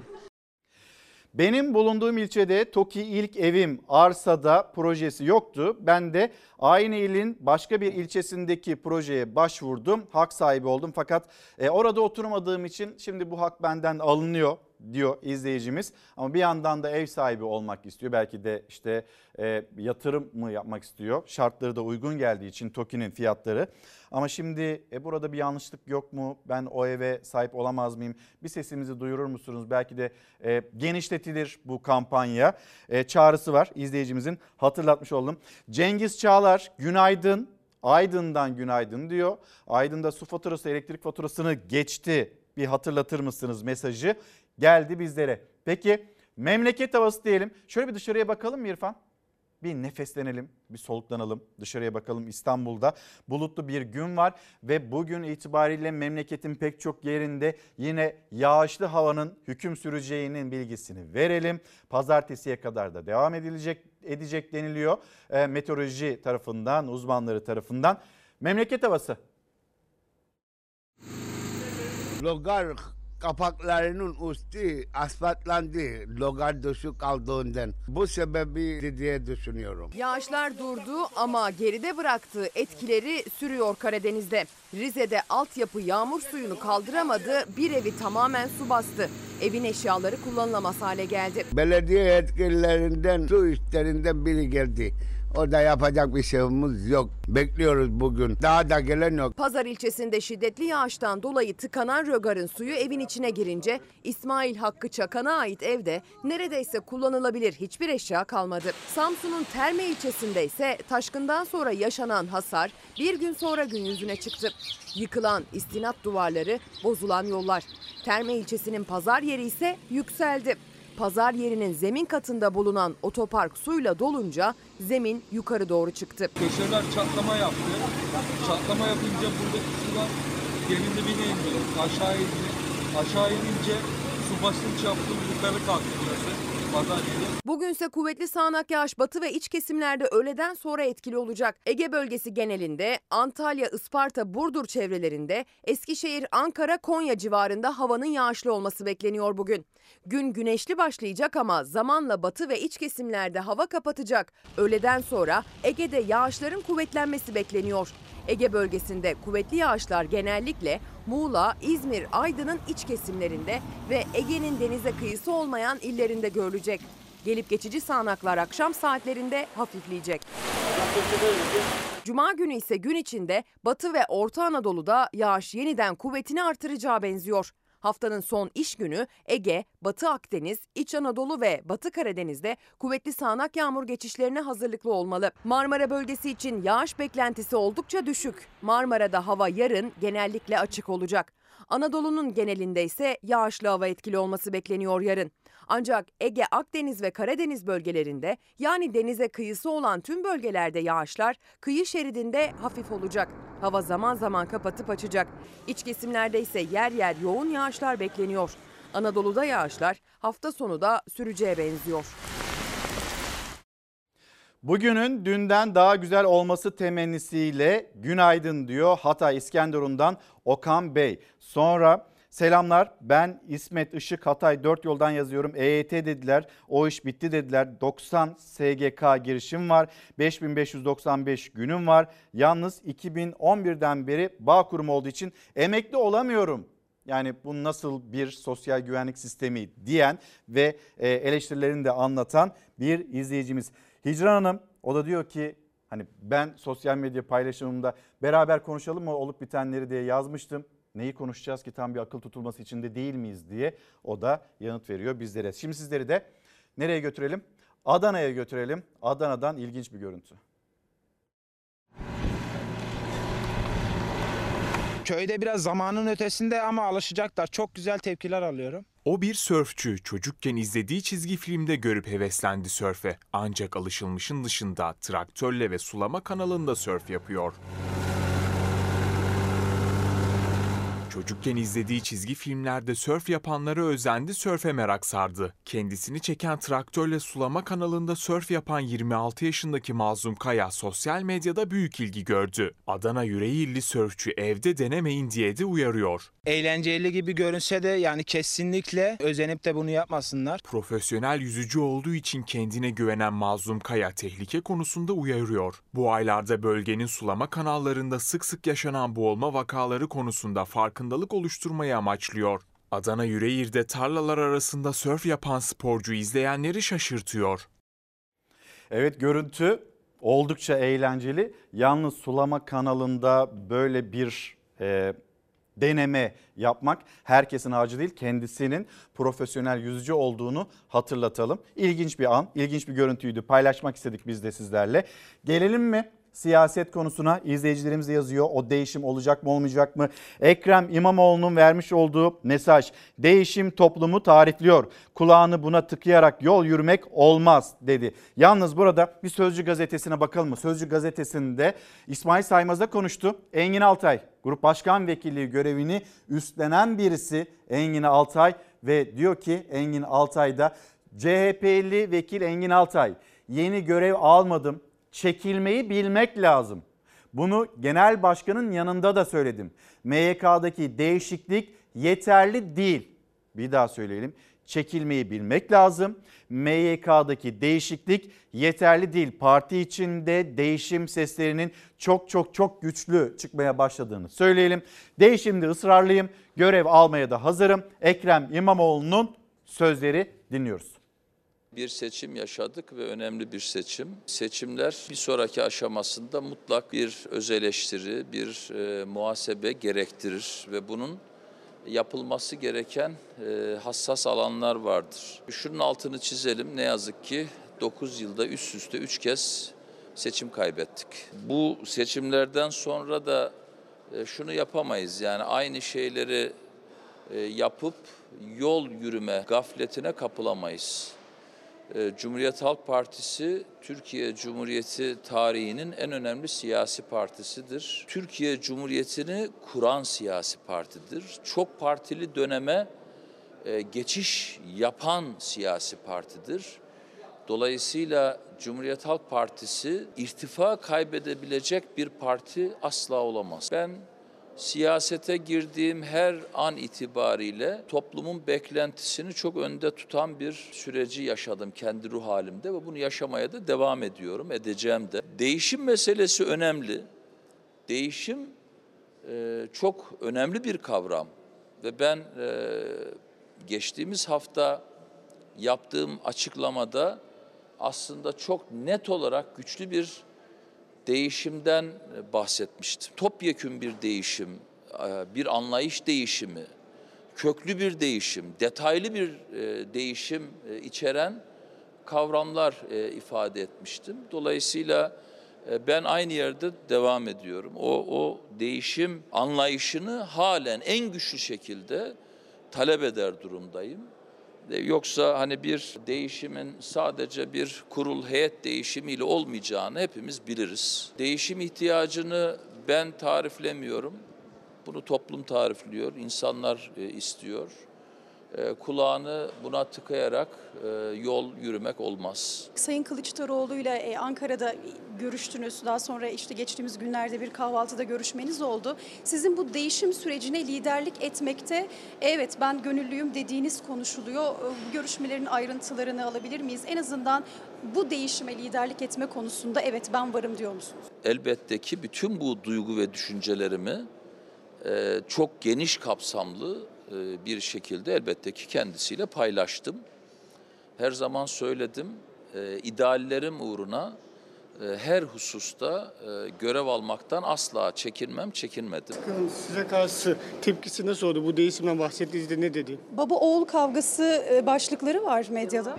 Şimdi arkadaşlar yani çok detay var. Bu detaylar benim hayatımda çok yer işgal etmiyor. Hatta daha önemli bir şey söyleyeceğim size. İşte siyasi yasak ne olacak? İstanbul Büyükşehir Belediyesi seçimi ya da yerel yönetim ne olacak? Bakın bunların hepsi evet cevapları verilmesi gereken sorular ama kervan yolda dizilir ve bu süreçler inanın çok kolay bir şekilde çözülür ve karara bağlanır. Mühim olan değişimi gerçekleştirmek. Kervan yolda dizilir. Siyasi yasak meselesi ne olacak? İstanbul Büyükşehir Belediyesi başkanlığı bu ne olacak? Bunların hepsi çözülür. Önemli olan değişimin gerçekleşmesi. Ben hala aynı yerdeyim. Değişim diyorum dedi. Ekrem İmamoğlu Fox Haber'den Gülşah İnce'nin sorularını yanıtladı. Peki değişim rüzgarı acaba Cumhuriyet Halk Partisi Genel Merkezi'nde nasıl bir e, vücut buluyor? Buluyor mu bulmuyor mu? Dinleyelim bir. Sayın Genel Başkanımızın da takdiri, tak, takdiriyle oluşan değişim meyakamızda bizle, biz, e, bizlerin teklifi ve Sayın Genel Başkanımız başta tüm meyakamızın ortak mutabakatıyla meyakamızın ilk önemli icraatlerinden biri olarak açıklamış olduğumuz olağan kurultayımızın gündemine bundan sonra adaylarımızın ön seçim yoluyla belirlenmesi hususunda bir genel mutabakatı genel başkanımızın liderliğinde sağlamış bulunuyoruz. MYK'mızın ilk ve önemli kararlarından biri budur. Parti sözcümüzün dün açıklamış olduğu tüzük değişikliğinin kapsamında yer alan maddelerden biri bu olacaktır. Biz her şart ve koşulda bütün yurttaşlarımızın her türlü fikir ve düşünce hürriyetinin teminatıyız. Şunu çok net ifade etmek istiyorum. Önümüzdeki yerel seçimlerde ciddi başarılar elde edebilmek için yapılan her eleştiriyi dikkatle masaya yatıracağız. Zekai Bey günaydın. Ankara Kızılcamam'dan bize günaydın diyor ekran karşısında ve umarım bu uçan dövizi birisi tutar yoksa durumumuz hiç de iyi diyor. İyi değil diyor. Bu arada bir kez daha hatırlatayım en çok dolardaki, eurodaki, dövizdeki yükseliş nereye vuruyor? Bu da akaryakıtı. En başta akaryakıtı vuruyor. İşte benzine 2 lira 70 kuruşluk bir zam beklentisi karşımızda. Motorine zam gelmişti. 1 lira 37 kuruşluk bir zam beklentisi daha piyasalarda. LPG'ye de 68 kuruşluk zam beklentisi hatırlatmış olalım. Sonra sizlerden gelen mesajlar şöyle bir bakalım. Yakalamaya çalışayım. Bir yandan takipler var bir yandan da durumunuzu anlatıyorsunuz. E, 9 bin gün hani Bağkurlular onların emeklilikle ilgili e, 9 bin güne de itirazları vardı. 7200 olacaktı ne oldu o diye soruyor izleyicimiz. Bunun zaten bizler de takipçisiyiz. Devam edelim hangi konuyla diyecek olursanız e, o konuda kiracı ev sahibi arasında yaşanan o tartışma, mahkemelere taşınan tartışma. Sulh hukuk mahkemelerinde açılan davaların %65'i kira davası. Kiracı işte aksattı, ödemedi. Birkaç kere tamam bugün ödeyeceğim, şu gün ödeyeceğim. Bir sene idare ettim. Bugün bugün, yarın yarın. En son lütfen bunu düzenli öde. Ödemeyeceksen de daha uygun şartlarda ödeyebileceğin evler bul. Çık dedim ben de kendisine. Sonra mahkemelik oldu. Ev sahiplerinin bir kısmı evini boş tutuyor. %25 kira artış üst sınırını yetersiz bulan, piyasanın yükselmesini bekleyen ya da kiracıyla sorun yaşamak, mahkemelik olmak istemeyen. İstanbul'da yaklaşık 400 bin hayalet konut olduğu tahmin ediliyor. 25 aldır, 25 e, kurtarmıyor. Hiçbir şeyim yok. Hiç emekli değilim, hiçbir şey yok. Sigortam bile yok. Kiradır sadece. Ödeyebileceği bir şey düşünürüz yani ortalarda. Evet, mahkemeye gideceğiz. Evet. Ama mahkemede iki sene sürüyormuş. Yani çaresizlik var. Şu an 7. senesi, 8. senesine oturuyor. Yani onu da mecburen yapmak zorunda kaldı. %120 falan enflasyonun üstünde olabilir ama 7 senenin vermiş oldu. Şimdi zaten ben onu fırsatçılık yapmış olsam çıkarsam 12'ye de ver. Ev sahipleri kiracıyla sorun yaşamak istemiyor. Piyasanın bir anda yükselmesiyle kira artış oranına %25 üst sınır geldi. Eski kiracıyı çıkarıp yenisinden daha fazla kira almak isteyenlerin bir kısmı mahkemelik oldu kiracısıyla. 2023 yılının sadece ilk çeyreğinde İstanbul'da sulh hukuk mahkemelerinde açılan davaların yaklaşık %65'i ev sahibi kiracı arasındaki anlaşmazlıklardan oluştu. Durumu gören ev sahibi kiracıyla sorun yaşamamak için evini boş tutmayı tercih ediyor. Artık benim de burama geldi. Dedim kardeşim tatlılıkla dedim ayrıl dedim evimden. De. E baktım adam zor, zoruna geliyor diyemeyeceğim. Bir kira da almadım. Kira falan şey etmiyorum. Kiracı almıyorum artık. Kapattım kilitledim anahtar koydum. Kilitledim eve attım anahtarı. Dünya Gazetesi'nin haberine göre çeşitli sebeplerle ev sahibinin boş tuttuğu evler kiraların yüksek seyretmesinin önemli sebeplerinden biri. Hayalet konutlar içinde yabancıların satın aldıklarının payı da az değil. Vatandaşlık hakkına erişmek için birden fazla ev alan yabancılar evlerini boş tutmayı tercih edebiliyor. Bu yılın ilk 4 ayında yabancılar 13.483 konut satın aldı. Bu satış toplam konut satışlarının %3,7'sini oluşturdu. Bu durum boş konut artışını tetikliyor. Emlak piyasası konut satış fiyatlarında artışın süreceğini ancak geçen döneme göre satış fiyatlarında daha yavaş bir artış yaşanacağını dile getiriyor. Ancak kiradaki artış süreceğe benziyor.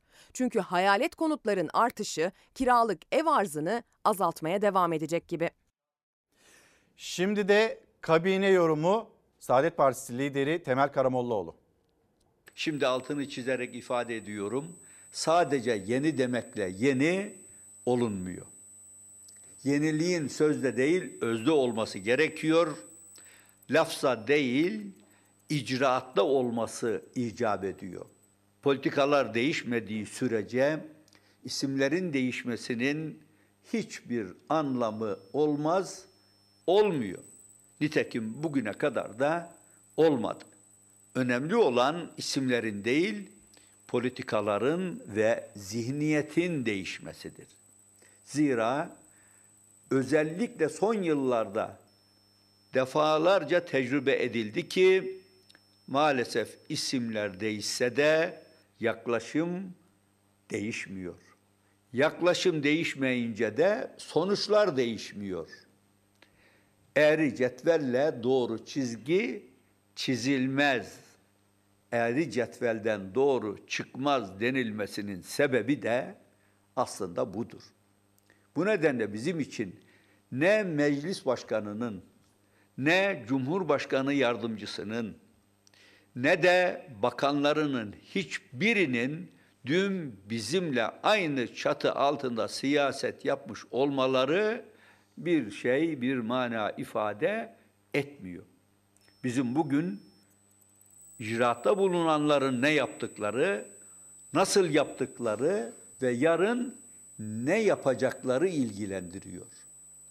Hiçbirinin kılık kıyafeti, sakalı, bıyığı, nereli ve kimlerden olduğu ilgilendirmiyor. Bizi tekrar ifade ediyorum, hangi adımı atacakları ilgilendiriyor bu yetkililerin. Ekonomi Bakanı'nın gözlerinde ışıltı mı parlıyor yoksa şimşek mi çakıyor?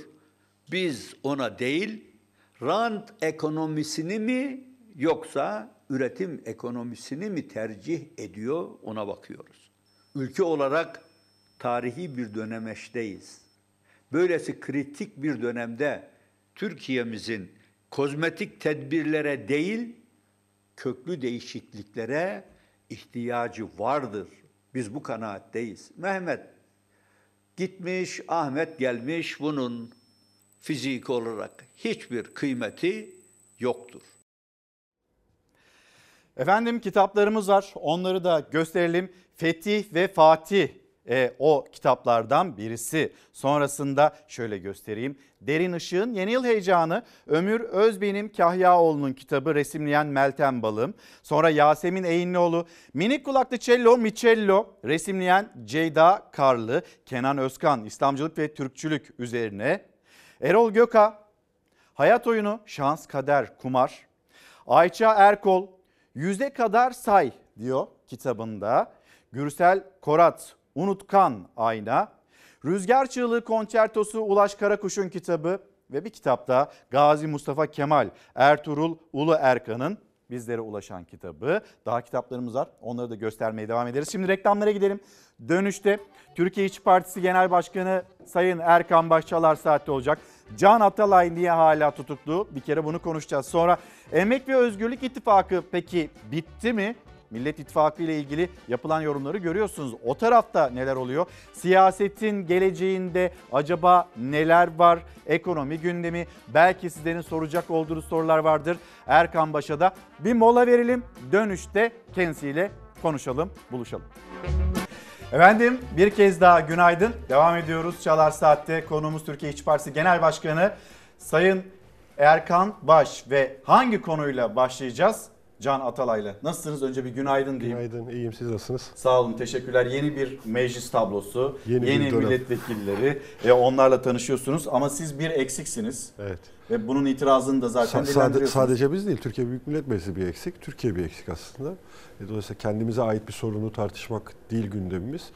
Sonuçta halkın ortaya koyduğu bir irade var. O iradenin meclise yansıması lazım. Açık söyleyeyim yani beğeniriz beğenmeyiz. Bizim pek çok eleştirimiz var. Tabii ki meclisteki AKP çoğunluğunu e, eleştireceğiz, doğru bulmayacağız ama sonuçta seçim sonuçları açıklandı, resmi gazetede ilan edildi. Böyle bir tablo oluştu. Bu tabloda görevimizi yapmaya çalışıyoruz. Biz nasıl bu tabloda görevimizi yapmaya çalışıyorsak herkesin aynı şey yapması lazım. O zaman şimdi e, manşetle başlayalım. Can Atalay milletvekili seçildi Hatay'dan. Türkiye İşçi Partisi'nin milletvekili ama hala Türkiye Büyük Millet Meclisi'nde yeminle edemedi, görevine başlayamadı. Ama bir yandan da meclis başkanlığına aday gösterilebiliyor. İşte buradaki yanlışlık ya da çarpıklık neyse ona dikkat çekiyor Türkiye İşçi Partisi ve anlatacak Genel Başkanı Erkan Baş. Şerafettin Can Atalay'ın adaylığını arz ve teklif ederiz. Hatay Milletvekili Şerafettin Can Atalay 3 oy. İki hafta kadar önce Yargıtay'a başvuruda bulunduk. Halen dosya ilgili 3. daireye gönderilmedi. 14'ünden bugüne kadar dosyayla ilgili bilgiler tamamlanıp dosyanın 3. daireye gönderilmesi gerekirdi. Meclis Başkanı adayı olarak yarışan, ismi yemin edecek milletvekili listesinde de yazılan Türkiye İşçi Partisi Hatay Milletvekili Can Atalay hala cezaevinde. Milletvekili seçildiğine ve tahliye edilmesine ilişkin dilekçe Yargıtay Cumhuriyet Başsavcısının önünde. Yeni Adalet Bakanı Yılmaz Tunç da konuştu. Yargı süreci devam ediyor. Türkiye Büyük Millet Meclisi e, başkanlığına e, başvurular var ve bu başvurular neticesinde e, elbette ki o yargı süreciyle ilgili meclis başkanlığı gelen cevaplara göre hareket edecek. Hala gereği yapılmıyor. Dosya ilgili ceza dairesine gönderilmiyor. 3 günlük süre başlatılmıyor. Yani açık ve net söylüyorum Hatay halkının iradesi saray rejimine hizmet eden bir grup tarafından esir tutuluyor. Türkiye İşçi Partisi de Türkiye'nin dört bir yanında Atalay'ın serbest bırakılması için eylemler yaparken İstanbul Milletvekili Sera Kadıgil, Adalet Bakanı Tunç'un yanıtlaması istemiyle soru önergesi verdi. Seçimlerin üzerinden haftalar geçmesine rağmen milletvekili seçilen Atalay'ın nasıl cezaevinde tutulduğunu sordu.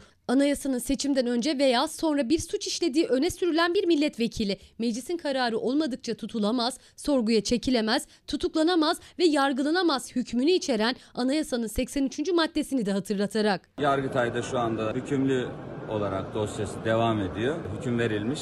Yargıtay'dan gelecek cevaba göre meclis başkanlığı hareket edecektir. Adalet Bakanı hüküm ile hüküm özlü arasındaki farkı bilemeyecek konumda. Henüz e, Can Atalay ile ilgili kesin verilmiş bir hüküm söz konusu değil. E, Can Atalay hükümlü değil, tutukludur. Adalet Bakanı Yılmaz Tunç, Can Atalay hakkında hükmün olduğunu söyledi ama avukatı Yargıtay tarafından onanmış bir cezası olmadığına dikkat çekti. Can Atalay 14 Mayıs'ta yani cezası hakkında bir hüküm yokken milletvekili seçildi. Biliyorsunuz Gezi davası anayasal düzenle alakalı bir konu. Anayasanın 14. maddesindeki dokunulmazlık kapsamı dışında olan dosyalardan. Yargıtay'a adeta siyasi talimat veriyor ve bu konuda görüşünü ifade ederek 14. madde kapsamında olduğunu ifade ediyor. Oysa e, Anayasa Mahkemesi, Avrupa İnsan Hakları Mahkemesi ve Yargıtay'ın bundan önceki kararları hiçbiri bu suçun 14. madde kapsamında değerlendirilmeyeceğini söylemiştir. Adalet Bakanı Yılmaz Tunç'un Can Atalay hakkındaki ceza dosyasının dokunulmazlık kapsamı dışında sözlerini avukatı yargıya siyasi talimat olarak yorumladı. Yargıtay Cumhuriyet Başsavcısı dosyayı Yargıtay 3. Ceza Dairesi'ne bugüne kadar neden göndermedi, ne zaman gönderecek bir açıklama yok. Bugüne kadar e, siyasi çevrelerden yargı işaret bekliyor. Bu doğru bir tutum değil. Adalet Bakanı Yılmaz Tunç işte sosyal medyaya da yansıyan açıklaması Yargıtay'da görülen bir dava. Hüküm verilmiş ve hükümlü olarak dosyası devam ediyor. Gezi davasında anayasal düzenle ilgili bir konu. Atalay'ın davası anayasanın 14. maddesine göre dokunulmazlık kapsamı dışında kaldığı için durumu Yargıtay ile Meclis Başkanlığı arasında yapılacak yazışmaların sonucuna göre netleşecek diyor Yılmaz Tunç. Yani her cümlesi yanlış bir açıklama. Bakın yani şunu üzülerek ifade edeyim. Bu AKP döneminde çeşitli ek meslekler kazandık. Mesela hepimiz hukukçu olmak zorunda kaldık. Yani bütün yurttaşlar e, hukuk çalışıyorlar şu anda. E, biliyorsunuz işte anayasaya göre Cumhurbaşkanı'nın yeniden aday olması tartışıldı. E, seçim sistemi anayasaya aykırı bir biçimde değiştirildi. Pek çok konu var ama yurttaşlar hep beraber hukukçu olduk. Dolayısıyla dinleyen herkesin anlayabileceğini sanıyorum ama biz bazı şeyleri yeniden e, hatırlatmak ihtiyacı hissediyoruz. Şimdi birincisi bakın en önemli şey şu. Adalet Bakanı diyor ki şu anda hükümlü diyor. Bu yanlış. Yanlış. Adalet Bakanı eğer yanlış biliyorsa düzeltsin ama bilmesine rağmen yalan söylüyorsa da buradan halkımıza şikayet ediyorum. Şimdi eğer Adalet Bakanı'nın iddia ettiği gibi olsaydı Can Atalay aday olabilir miydi?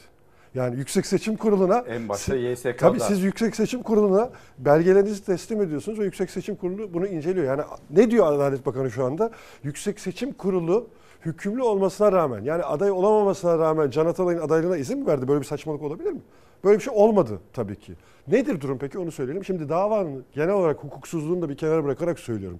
Bu vesileyle bu dava kapsamında ya da iktidara karşı sesini yükselttiği için cezaevinde bulunan hukuksuz biçimde, haksız biçimde cezaevinde olan bütün arkadaşları hatırlamak lazım ama özel olarak Gezi davasına geldiğimizde şimdi biz davaya ilişkin pek çok eleştiri yapıyoruz.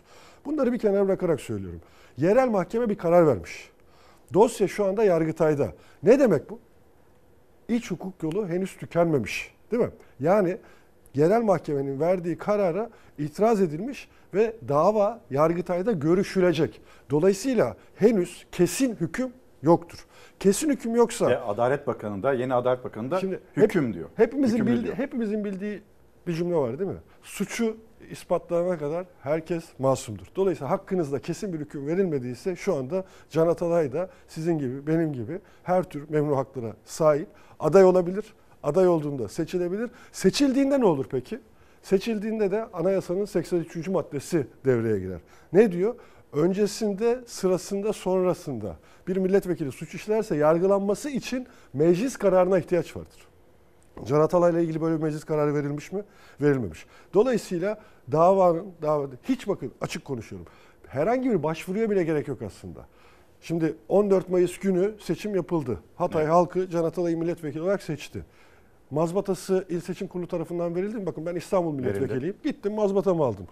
Can'ın da avukatlara gitti. Hatay'da İl Seçim Kurulu'na mazbatasını aldı. Bu ne demek? Can Atalay Hatay milletvekili seçildi demek. Bitti. Devam edelim. Meclis kayıtlarına Can Atalay'ın mazbatası teslim edildi. Dosyası teslim edildi. Meclis kayıtlarında şu anda Can Atalay Hatay milletvekili olarak gözüküyor mu? Gözüküyor. Zaten bakın gerçekten çok absürt bir durumla karşı karşıyayız. Başka bir kavram O zaman yok. neden? Şunu şunu söylemem lazım. Bu çok önemli bence. Şimdi Adalet Bakanı dün yemin ediyor. Yeminden sonra yaptığı ilk açıklama bu. Bakın yemin ettikten sonra yaptığı ilk açıklamada çok büyük yanlışlara imza atıyor. Kendisine şunu sormak istiyorum. Eğer Can Atalay milletvekili değilse nasıl Türkiye Büyük Millet Meclisi Başkanlığı'na aday gösterildi? Nasıl aday oldu? Nasıl Türkiye Büyük Millet Meclisi Başkanlığı seçiminde aday pusulasında Şerafettin Can Atalay'ın ismi vardı. Yani aslında Adalet Bakanı diyor ki meclisi yöneten Devlet Bahçeli sen bilmiyorsun diyor. Can Atalay aslında milletvekili değilmiş diyor.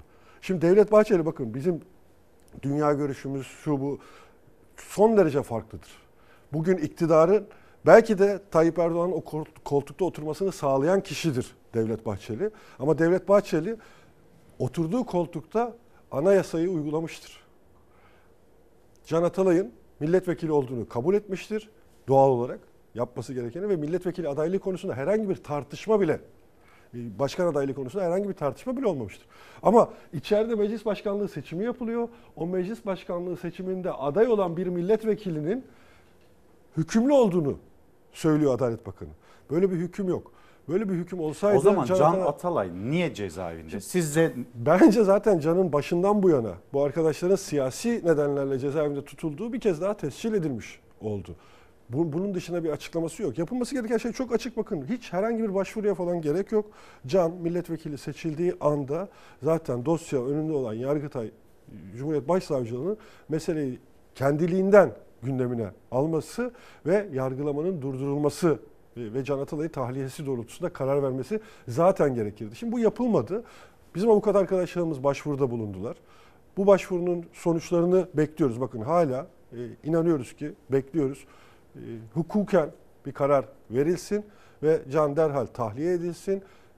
Ondan sonra hem yargı süreci hem hukuk süreci yine devam edecek. Yani bu dosyayı kaldırıp çöpe atacağız anlamına gelmiyor ki. Milletvekilliği dönemi boyunca bu dosya Can Atalay e, dosyası ayrılacak ve bekletilecek. Yapılacak şey budur. Şimdi geldiğimiz nokta bu açıdan son derece üzücü. Yani o zaman niye seçim yapıyoruz sorusunu sorarız. Bakın biz Can Atalay'ı neden aday gösterdik İlker Bey? Can kent suçları konusunda yetkin bir arkadaşımız. Mimarlar Odası'nda avukatlık yapmış bir arkadaşımız. Hatay yıkılmış bir kent. Hatay'ın yeniden inşası gerekiyor. Hatay halkının çok zor günlerden geçtiğini herkes biliyor ve bakın bütün bu zorluklara rağmen benim haklarımı en iyi savurabilecek kişi Can Atalay'dır demiş Hatay halkı. Şimdi sizin bunu yok saymaya pek çok hakkınız yok. adaletsizlikte de yine öne çıkan Bütün bu, bu e, kimlikleriyle adalet arayışında sesi olan işte Mısra Öz, orada Çorlu tren faciası, onların yanında olan Can Atalay'ın Türkiye Büyük Millet Meclisi'nde yapabileceği Muhalefetten mi çekiniliyor? Ne dersiniz? Bu kuşkusuz en önemli nedenlerden bir tanesi ama diğer tarafta e, açık söylüyorum toplumun üzerindeki baskıyı sürdürmeye dönük bir girişim olarak değerlendiriyoruz biz bunu. Yani bizim istemediğimiz hiçbir şey olmaz. Biz istemezsek siz milletvekili olamazsınız. Biz istemezsek siz siyaset yapamazsınız. Biz bizim e, muhalifimiz olarak görürsek sizi işte böyle haksız hukuksuz bir biçimde cezaevinde tutuyor. Bakın buradan bütün yurttaşlarımıza sormak istiyorum. Şimdi bir insanın milletvekili olması hak değildir. Görevdir aynı zamanda. Sadece hak değildir. Herkesin milletvekili olma hakkı vardır ama siz bu talepte bulunursunuz. Yurttaş da der ki evet ben sana milletvekilim olarak görev veriyorum, yetki veriyorum, sorumluluk veriyorum. Şu anda o yüzden açık bir suç işlendiğini de hatırlatmak gerekir. Yani Can Atalay'ın milletvekilliği görevlerini yerine getirmesi engelleniyor. Böyle bir şey olabilir mi? Ya siz sokakta tırnak içinde kullanın lütfen. Ve emsal anlamayın. kararlar var. E, Anayasa en- Mahkemesi'nin e, vermiş en basit, olduğu. En basit bir devlet memurunun, küçümsediğim için söylemiyorum dediğim gibi. En alt düzeyde bir devlet memurunun herhangi bir faaliyetini engellemeye kalksanız bu bir suç değil midir? E şimdi siz bu ülkenin en yüksek e, organlarından bir tanesi olan Türkiye Büyük Millet Meclisi'ne seçilmiş bir milletvekilinin görevlerini yerine getirmesini engelliyorsunuz. O yüzden bu bütün Türkiye Büyük Millet Meclisi'nde temsil edilen siyasi partilerin ortak tutum alması gereken, tavır göstermesi gereken bir durum. Sizin de hatırlattığınız gibi daha önce bunun emsal örnekleri bak. Yine hatırlatayım bakın bir Engin Alan e, dosyası var mesela. Ergenekon kumpas davasında tutuklu Milliyetçi Hareket Partisi'nden milletvekili seçildi. O gün Devlet Bahçeli'nin söylediklerine bakın. E, benzer biçimde Balbay kararı var AYM'den çıkan. Leyla Güven kararı var. Enis Berbe bakın saydığım isimlere dikkat edin. MHP'den var, HDP'den var, CHP'den var. Yani her partiden milletvekilleri benzer süreçlerden geçmişler ve bunların tümünde, bunların tümünde milletvekilleri seçildikten sonra er ya da geç parlamentoya gelip görev yapmışlar. Şimdi geldiğimiz aşamada ne peki? Artık Anayasa Mahkemesi'nin verdiği son kararlar var. Dolayısıyla bunların emsal e, oluşturması gerekir. Mesela bakın çok Adalet Bakanı'nın açıklamasına tekrar geri döneceğim. Adalet Bakanı bir hükümlü derken dediğim gibi ya yalan söylüyor ya yanlış biliyor. İki, 14. madde kapsamındadır diye bir değerlendirme yapmış. Şimdi belki yurttaşlarımız bu ayrıntıyı bilmiyor olabilirler. Şimdi 14. madde anayasanın milletvekili dokunulmazlığı düzenleyen maddesine ilişkin bir e, ek hükümde bulunuyor. Diyor ki 14. madde kapsamında olmaması gerekir yaptığınız şeylerin. O yüzden 14. maddeyi söylüyor. Fakat Anayasa Mahkemesi'nin kararları tam da 14. maddeyle ilgili. Anayasa Mahkemesi diyor ki 14. kararları. madde açık değil, net değil. Dolayısıyla neyin 14. madde kapsamına girip girmeyeceği konusunda tereddüt oluştuğunda tereddütler lehine yorumlanmak durumundadır. Verilen karar bu. E şimdi şu soruyu sormak lazım. Ya siz Adalet Bakanısınız. Bu davanın henüz kesin hükmü verilmemiş iken 14. madde kapsamına girip girmediğini nereden biliyorsunuz? Siz mahkeme misiniz? Kendinizi niye mahkeme yerine koyuyorsunuz? Yoksa yoksa daha önceki örneklerden bildiğimiz gibi mahkemeye bir yönlendirmede mi bulunuyorsunuz? Mahkemeye bir Adalet Bakanı olarak bir talimat mı veriyorsunuz sorusunu sormak gerekir. Bu da çok büyük bir çelişkidir. Çok ciddi bir e, uyarı yapıyoruz burada. Bakın bütün süreç bitmiş olsa bile 14. madde kapsamına girip girmeyeceği konusunda Anayasa Mahkemesi'nin bir kararı zaten var. Ama bu karar olmasa da diyorum siz bu konuda nasıl yorum yapabiliyorsunuz? Dolayısıyla ortada gerçekten çok şaşırtıcı bir değerlendirme. Adalet Bakanı açısından hani iyi niyetli yorumun büyük bir talihsizlik. Yani yemin ettikten sonra yaptığınız ilk açıklamanın bir hukuksal garabet açıklaması e, olması bizim açımızdan da kabul edilebilir bir şey değil. Ben tekrar ediyorum dün itibariyle Can Atalay bakın şu basamakların her birisi önemli. Bir, seçilmiştir. İki, mazbatasını almıştır. Üç, meclis başkanlığına kaydı yapılmıştır. Şu anda girin Türkiye Büyük Millet Meclisi sitesine Can Atalay Hatay Milletvekili olarak gözüküyor. Ve dört, Var bakın, şu anda. bakın, bakın dört, Devlet Bahçeli'nin yönettiği mecliste, geçici başkan olarak yönettiği mecliste başkan adaylığı başvurusu kabul edilmiş ve milletvekili olmadan millet meclisine başkan adayı olamayacağına göre herhangi bir tartışma yoktur. Dolayısıyla mahkemelerin biz derhal bu bütünlüğü gözeterek karar vermesi, bu hak ihlaline son vermesi gerektiğine inanıyoruz. Can'ın da açık söylüyorum görevlerine başlaması lazım. E şimdi Türkiye İşçi Partisi açısından söyleyeyim. Biz zaten 4 milletvekiliyle parlamentoda temsil edilen bir partiyiz. E şimdi %25'imiz şu anda engellenmiş durumda ya. Bunu, bunu nasıl kabul edelim biz? Yani 4 arkadaşımızın Ve bir araya gelmesi, halkın iradesi. birlikte çalışması ve parlamentoda işte gerekiyorsa iktidarın halk düşmanı politikalarına karşı bir direniş hattı sergilemesi, gerekiyorsa da halkın taleplerini, ihtiyaçlarını olabildiğince o parlamentoya yansıtmak gibi bir görevimiz var. Yani Can Atalay'ın görevini yapması engelleniyor. Türkiye İşçi Partisi'nin görevini yapması engelleniyor. Türkiye Büyük Millet Meclisi'nin de görevini yapması engelleniyor. Bakın buradan Numan Kurtulmuş'a da seslenmek istiyorum. Şimdi siz meclis başkanı seçildiniz. Ya meclis başkanı seçildiğiniz oturumda bir milletvekilinin oy kullanması engellenmiş. Açık değil mi? Hepimizin gözü önünde. Bütün Türkiye'nin, dünyanın gözü önünde o seçim sırasında oy kullanma hakkı olan bir milletvekili gelip oyunu kullanamadı. E bu sizin meclis başkanlığınız açısından da tartışma gerektiren bir konu değil mi? Yani herhangi bir yerde bir seçim yapıldığında düşünün bir köy derneğinde bir seçim yapıldığında orada oy kullanma hakkı olan üyelerden ya da delegelerden bir tanesini evinde bağladınız ve onu oy kullanmasını engellediniz. Bu o seçimin meşruiyetini tartıştırmaz mı? Bu durumlara düşmemek gerekiyor. Şimdi Türkiye Büyük Millet Meclisi'ne gidelim. Hem e, bakanlar yemin etti hem e, meclis başkanı seçildi. Hem o haberi e, izleyelim hem de Can Atalay konusunda mesela sokakta si- sivil inisiyatifle e, siz sesini duyurmaya çalışıyorsunuz. İşte burası Muğla, Eskişehir, Hatay, Antalya, İstanbul, Türkiye'nin dört bir yanında İzmir'de 36 ilde yanılmıyorsam e, meydanlardaydınız. Can Atalay'a özgürlük e, işte o pankartlarda taşındı. Bir işin hani sokakta bunu hatırlatma kısmı var. Bir de e, Türkiye Büyük Millet Meclisi'nde aritmetik ortada. Cumhur İttifakı'nın desteklediği ismin ve Numan Kurtulmuş'un meclis başkanı seçileceği de aslında 3. turda gün gibi aşikardı. Acaba muhalefet burada bütün diğer adayları bir kenara bırakıp da Can Atalay'ı desteklese nasıl bir sonuç çıkardı? Onu da sormak istiyorum size. Önce Türkiye Büyük Millet Meclisi.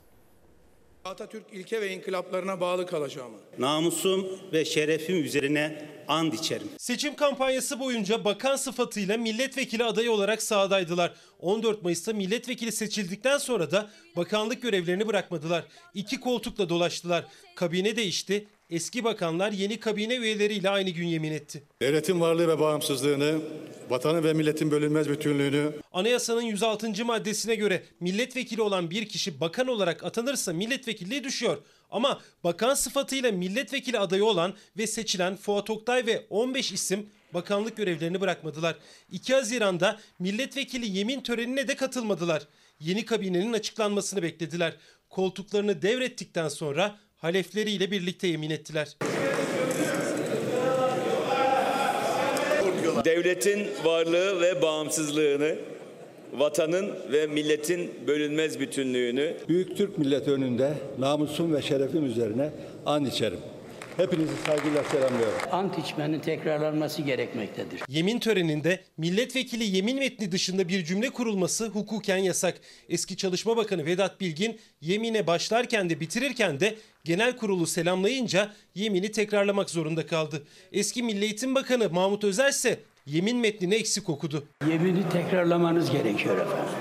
Sayın Cumhurbaşkanı Yardımcısı ile Sayın Bakanları ant içmek üzere genel kurul salonuna davet ediyor. anayasaya sadakatten ayrılmayacağıma, Büyük Türk milleti önünde Namusum ve şerefim üzerine and içerim. Yeni kabine üyelerinin yemininin ardından meclis başkanlığı seçimine geçildi. AK Parti ve MHP'nin adayı Numan Kurtulmuş, CHP Tekin Bingöl'ü, İyi Parti Cihan Paçacı'yı, Türkiye İşçi Partisi Can Atalay'ı, Deva Partisi Mustafa Yeneroğlu'nu, Gelecek ve Saadet Partisi Serap Yazıcı Özbudun'u, Yeşil Sol Parti ise Tulay Hatımoğulları Oruç'u aday gösterdi. İlk iki turda 3'te 2 çoğunluk yani 400 milletvekilinin desteğini bulabilen olmadığı için meclis başkanlığı seçimi 3. tura kaldı. 3. turda 321 oy alan AK Partili Numan Kurtulmuş yeni meclis başkanı seçildi. Türkiye Büyük Millet Meclisi'nde Can Atalay'la ilgili muhalefette bir birliktelik yaratmayı denediniz mi? Ya şunu söyleyeyim bir e, hem Cumhuriyet Halk Partisi hem Yeşil Sol Parti e, konuyla ilgili açıklamalar yaptı. Hem genel başkanlar düzeyinde hem grup yönetimleri düzeyinde. E şimdi meclis başkanlığı seçimi ile ilgili ise şimdi aslında olması gereken şey şudur. Yani iktidarıyla muhalefetiyle bütün partilerin meclis başkanını, meclisi en sağlıklı, e, en herkesin sözünü söyleyebilecek biçimde işletmek üzere genel bir mutabakatla belirlenmesi daha doğru olandır. Ama AKP döneminde böyle bir şey kalmadı. Çoğunluk bizde. Biz kimi istersek, kime karar verirsek e, o meclis başkanı olur diye bir yaklaşım içerisindeler. Genel yaklaşımları aslında meclise de yansımış durumda. E, biz e, muhalefet partileriyle öncesinde Can'a aday göstermeden önce bilgilendirme görüşmelerini yaptık. Ama biraz şöyle bir teamül oluşmuş mecliste. Özellikle ilk meclis başkanı seçiminde gruplar kendi disiplinlerini yansıtmaya çalışıyorlar. Aslında iç tüzük açısından baktığımızda grupların meclis başkanı adayı göstermesi yasak. Yani diyor ki milletvekilleri aday gösterir, grup kararı alınamaz diyor. Ama şimdi herhangi bir konuda grup kararı alınamaz dendiğinde partilerin refleksi şu oluyor. Biz grup bütünlüğümüzü burada gösterelim. Bir parti grubumuzun genel merkezimizin çizgisi doğrultusunda kararlılık içerisinde olduğunu yansıtalım diyorlar. Zaten dikkat ederseniz her partinin gösterdiği aday tam olarak o partinin milletvekili sayısı kadar e, oy alıyor.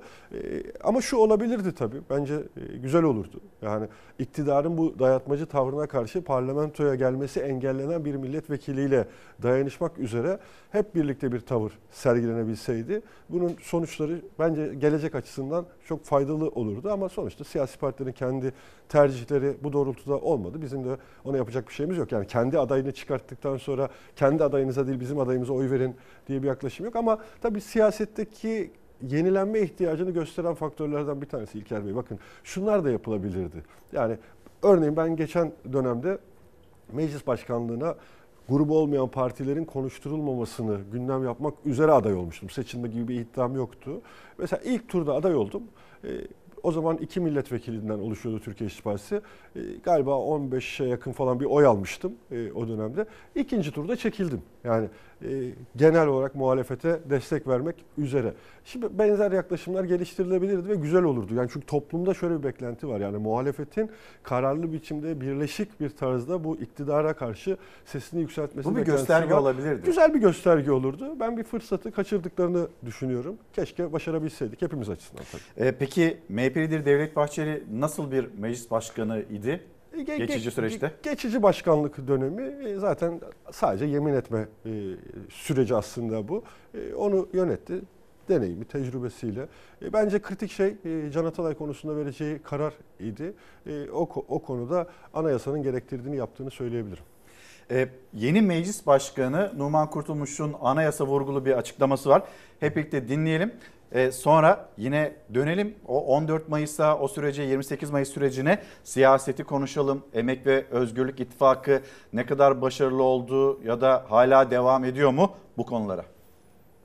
28. dönem meclisin üzerine düşen çok büyük sorumluluklar olduğu gibi bir büyük sorumluluğu da başta şahsım olmak üzere her bir milletvekili arkadaşıma hatırlatmak istiyorum.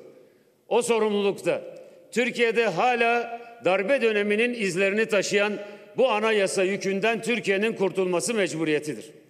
Türkiye'de çağdaş, katılımcı, demokrat, kuşatıcı ve milli bir anayasanın yapılarak 28. dönemin 28. yüz- 28. dönemin Türkiye yüzyılına büyük bir katkı sunacağını ümit ediyorum. Çünkü milletimizin bizden beklentilerinden birisi de yeni bir anayasayla Türkiye'nin önünün açılması, Türkiye demokrasisinin daha da ileriye doğru gitmesini, gidilmesinin temin edilmesidir. Yeni bir anayasa Türkiye'nin önünü bu açacak diyor. Yeni e, meclis başkanı Numan Kurtulmuş ve Can Atalay ile ilgili de yargının hızlı karar vermesi gerektiği ile ilgili bir çıkışı var. Peki Can Atalay tahliye edilmeden Yargıtay'dan böyle bir karar çıkarsa ne olacak? Çıkar mı? Şimdi bakın şöyle değerlendirmek lazım. 14 Mayıs günü itibariyle Can Atalay milletvekili. Dolayısıyla 14 Mayıs itibariyle Can'la ilgili mahkemelerin atacağı herhangi bir adım için bir ön şart var. Türkiye Büyük Millet Meclisi'nden izin alması gerekiyor. Ya şu anda yapılabilecek bakın herhangi bir mahkemenin, herhangi bir hakimin kuşkusuz bazı konularda yorum yetkisi vardır. Değerlendirme, kanaat yetkileri vardır. Ama açık hüküm olan yerlerde mahkemenin de bir yetki e, sınırlaması içerisinde olduğunu görmemiz lazım.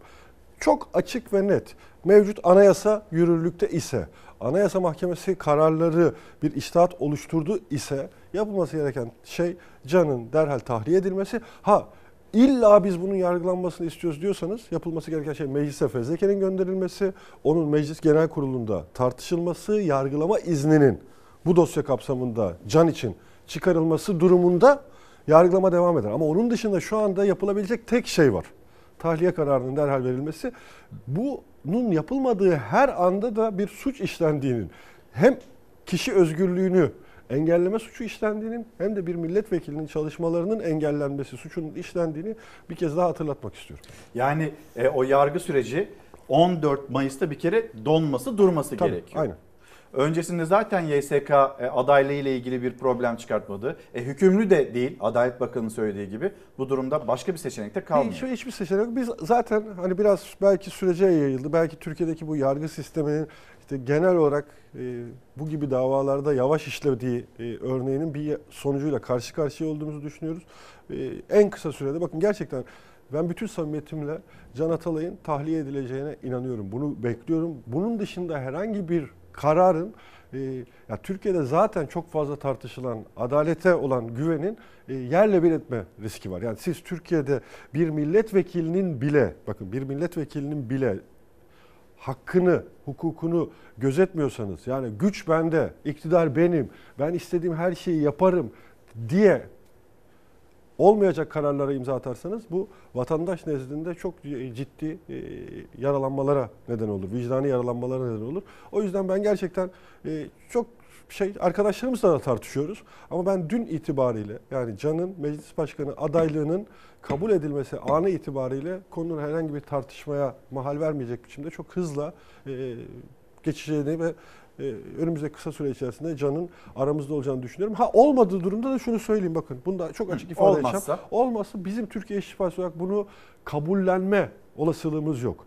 Şimdi mesela ba- bazı bazı arkadaşlar Sine millet mi mesela? bazı arkadaşlar şunu söylediler. Yani Can yemin etmiyorsa siz de yemin etmeyin diye. Şimdi eğer mecliste böyle bir mutabakat oluştursaydık bu da tercihlerden bir tanesiydi, seçeneklerden bir tanesiydi bizim için ama Can'ın da haklarını savunabilmek için bizim e, milletvekili yeminini etmemiz ve bu mücadeleyi sürdürebilmemiz gerekiyordu.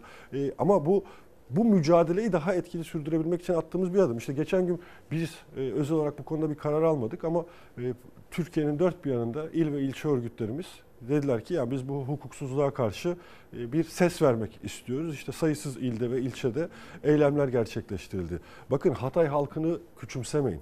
Hatay çok büyük acılar yaşamış. Hala o depremin büyük acılarını yaşayan bir halk. İnsanlar binbir zorlukla, büyük bedeller ödeyerek Hatay'a gelip oy kullandılar. Neden yaptılar bunu? Ya bizim haklarımızı savunacak bir milletvekilimiz olsun dediler. Ve Can'ı seçtiler. Şimdi yani 75 bin insanın oyunu aldı Can. Sadece Hatay'da. E, Hatay halkı açısından ben bunun sindirilebilir, kabul edilebilir bir şey olduğunu düşünmüyorum. İnsanlar e, evleri yeniden inşa edilmek durumunda. iş bulmak zorundalar. Çocukların okula devam ettirmek zorundalar. Şimdi henüz bunları konuşabilecek durumda bile değiller. Hayatlarını idame ettirme mücadelesi veriyorlar. E şimdi siz bir de bu insanlara ben sizin iradenizi tanımıyorum. Sizin seçtiğiniz milletvekilini hap, hapiste tutmaya devam ediyorum dediğinizde bu kabul edilebilecek bir şey değil. Ama bir şey daha ekleyeyim İlker Bey. Yine anayasaya göre konuşuyorum. Bakın anayasaya göre konuşuyorum. Bir milletvekili sadece seçildiği bölgenin milletvekili değildir. O tüm Türkiye'nin milletvekilidir. Tüm yurttaşların kendisine oy versin vermesin.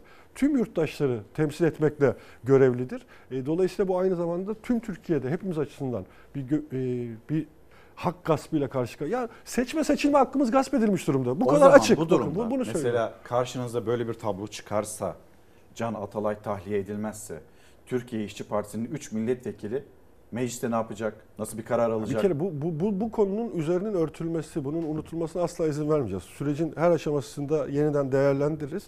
Sadece milletvekilleriyle sınırlı olmayacağını söyleyeyim. Yani sonuçta biz bize oy versin vermesin tüm yurttaşların bu mücadelenin bir parçası haline gelmesi konusunda bir çağrı yaparız. Bu aynı zamanda tüm diğer muhalefet partilerine de bir çağrıdır. Çünkü artık hani böyle bir karar alınırsa bu hukuken açıklayabileceğimiz bir şey olmadığına göre demek ki burada çok açık net siyasi iktidarın bir e, kararı var. buna Sine-i karşı bir buna seçenek karşı mi? bu- şimdi her şey bir seçenektir bizim açımızdan. Yani eğer siz bir milletvekilinin seçilmiş olan bir milletvekilinin çalışmasını engelliyorsanız e, bu her milletvekili açısından yeniden değerlendirilmesi gereken bir durumdur. Yani bu yokmuş gibi davranılamaz. Bakın bu bunun altını çizeyim. Yani biz meclisin bu halk 600 tane milletvekili seçti mi? Bak tekrar ediyorum. Bu milletvekillerinin bir kısmını severim, sevmem, beğenirim, beğenmem. Farklı dünya görüşlerimiz var. Belki asla yan yana gelemeyeceğimiz insanlardır. Ama yurttaşın oyuyla parlamentoya gelmiştir. O çizgide durmak gerekir. hepimiz için geçerli olan şey Can Atalay için de geçerlidir. O yüzden şunu söyleyebilirim. Türkiye İşçi Partisi bunu sineye çekmeyecektir. Bunu suskunlukla karşılamayacaktır. Biz elimizden geldiğince bunu tüm muhalefet güçlerinin ortak bir mücadelesi haline getirmek için çaba sarf ederiz. Ama nihayetinde yurttaşın ortaya koyacağı irade çok önemlidir. Ee, bu e, kabul edilebilir bir şey değil. Bakın bunu kabul edersek biz Ya halkın... seçmen size siz de orada olmayın o zaman derse? Tabii ki seçmen ne derse o yapılır. Buna ilişkin bir şey yok. Ama biz de orada olmayacağızdan önce düşünülmesi gereken şey can da orada olmalı. Bunu kazanmak için hareket etmek gerekir. Ee, bunun için de çok net hani önümüzde bir şey var. Şimdi meclis başkanı yeni seçildi. Ee, muhtemelen arkadaşlarımız bugün iletişime geçeceklerdir. Bu hafta meclis başkanıyla bu konuyu görüşmek üzere randevu talep edeceğiz. Hukuki süreç devam ediyor. Arkadaşlarımızın eylemleri, etkinlikleri devam ediyor. Bakın bir de yani mesele biz bu durumu protesto ediyoruz basitliğinde bir şey değil bizim açımızdan. Halkın ihtiyaçları var ya. Bak, bakın hani her aşaması skandallarla dolu. Başka bir yer olsa başka biçimde tartışabilirdim. Ama Hatay milletvekilinden söz ediyorum. Yani yıkılmış, yerle bir olmuş bir kentin yeniden inşası iddiasıyla aday olan bir arkadaşımızdan bahsediyorum. Halkın binbir zorlukla belki işte cebinden para ödeyerek kilometrelerce yol giderek günlerce zorlanarak oyunu kullanmaya gittiği ve o oyla seçilmiş bir milletvekilinden bahsediyoruz. Çok açık ya biz görevimizi yapmak istiyoruz. Bizim halka karşı bir görevimiz var. Halka karşı bir sorumluluğumuz var. Hepimizin halka karşı görevini, sorumluluğunu yapmasını engelleyen bu tavra karşı da elimizden gelenin en fazlasını yapacağız. Tüm yurttaşları da çok e, net ifade edeyim. Tüm yurttaşları da bu hukuksuzluğa karşı birlikte durmaya çağırıyorum. Dediğim gibi mesele bir tek Can Atalay meselesi değil. Mesele bir tek tip meselesi değil. Eğer biz buna izin verirsek bu bundan sonraki pek çok hukuksuzluğun da meşrulaşmasına e, yol açar. Dolayısıyla Türkiye'nin geleceği açısından son derece yanlış bir yere doğru götürür. Şimdi e, siyasetle devam edelim. Daha doğrusu 14 Mayıs ve 28 Mayıs sınavlarıyla muhalefetin, Türkiye İşçi Partisi'nin, Millet İttifakı'nın, Emek ve Özgürlük İttifakı'nın nasıl bir sınav verdiğine bakalım. E, Emek ve Özgürlük İttifakı devam ediyor mu? Tabii ki tabii ki. Yani e, biz Emek ve Özgürlük İttifakı'nı zaten diğer ittifaklardan farklı olarak hatırlarsınız. E, sadece bir seçim ittifakı olarak e, ortaya koymamıştık. Yani seçimlerden önce başlayan seçimlerde kendisini ifade edecek ama esas olarak da seçimler sonrası Türkiye'nin ihtiyaç duyduğu bir ittifak demiştik Emek ve Özgürlük İttifakı'na. E tabi seçimler hiç olmamış gibi davranmak mümkün değil. Dolayısıyla seçim sürecine ilişkin değerlendirmeleri tüm boyutlarıyla yani eksiklerimizde, yanlışlarımızda, varsa Nasıl hatalarımızda. var o zaman e şimdi, e şimdi şu andaki aşama şu, yani Emek ve Özgürlük İttifakı'nın bütün bileşen partileri bir takım değerlendirmeleri yapıyorlar. Kendi değerlendirmelerini yapıyorlar. Bu değerlendirmelerin belli bir olgunluk düzeyinde de mutlaka Emek ve Özgürlük İttifakı olarak yan yana e, geleceğiz ve ortak bir değerlendirmeyi de e, yapacağız bence hani ilk söylenmesi gereken şey şudur.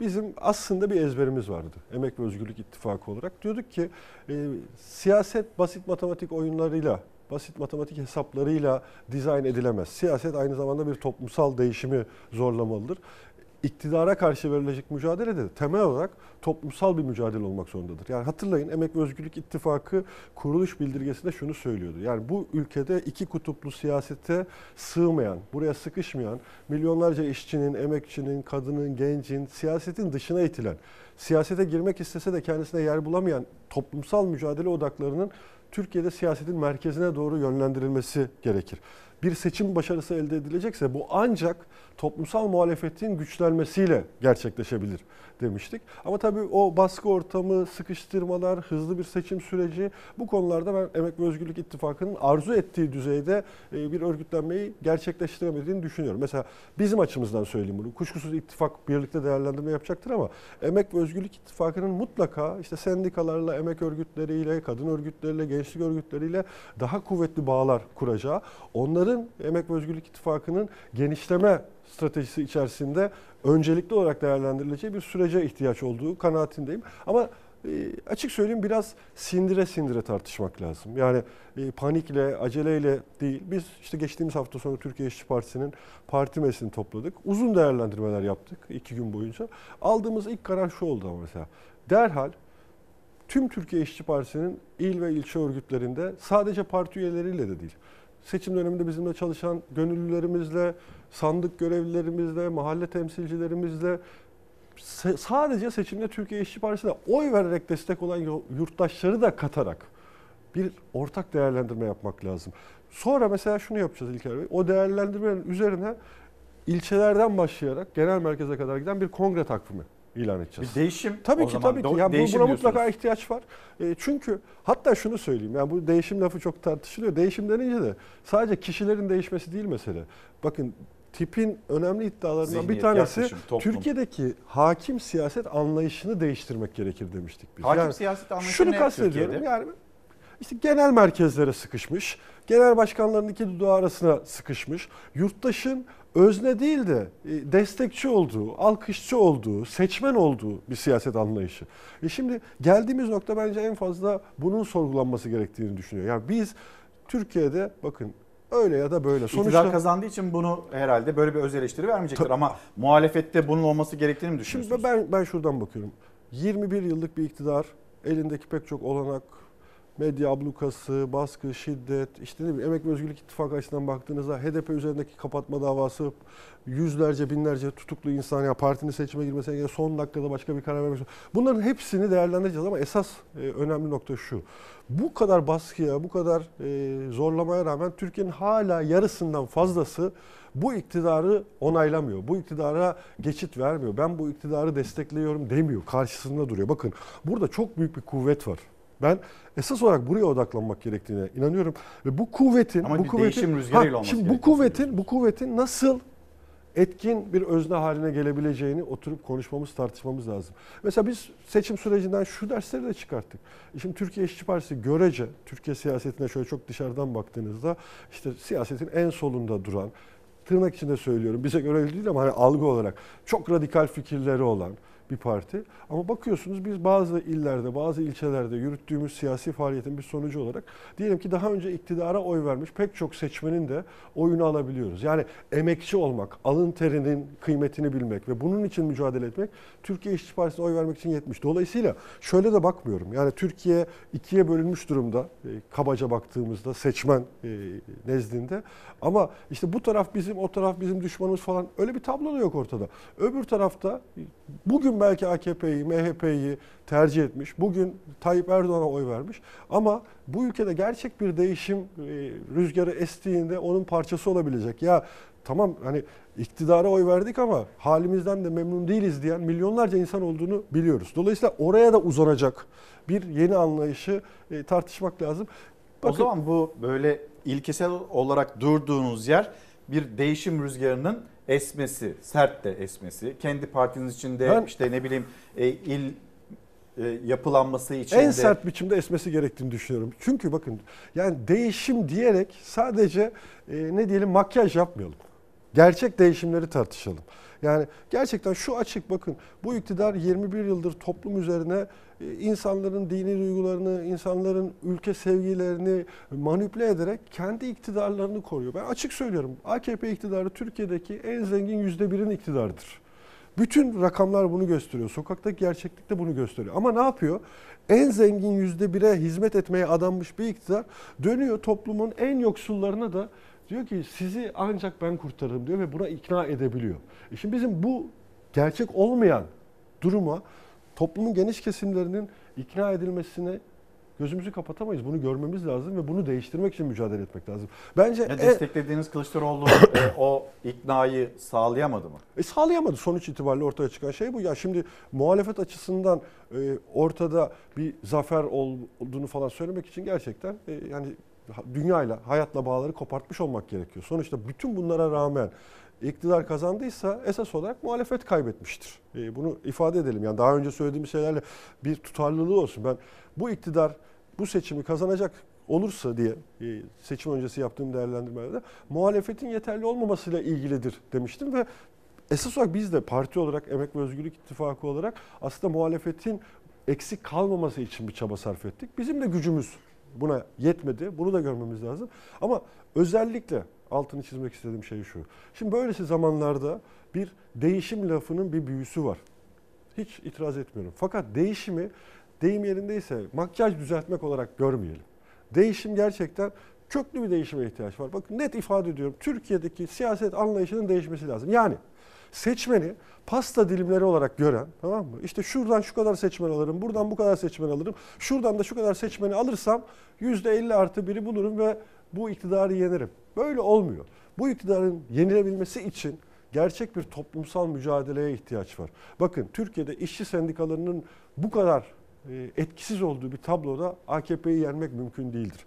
Kadın örgütlerinin iktidar tarafından kurulan ablukayı, örgütlenmenin önündeki engelleri hepsini bir kenara e, ayırmadan söylüyorum. Yani şöyle düşünmeyin. Yani her koşul vardı da yapılamadı değil. İktidar baskı kurmak, engellemek, korkutmak, sindirmek, satın almak her şeyi denedi iktidar.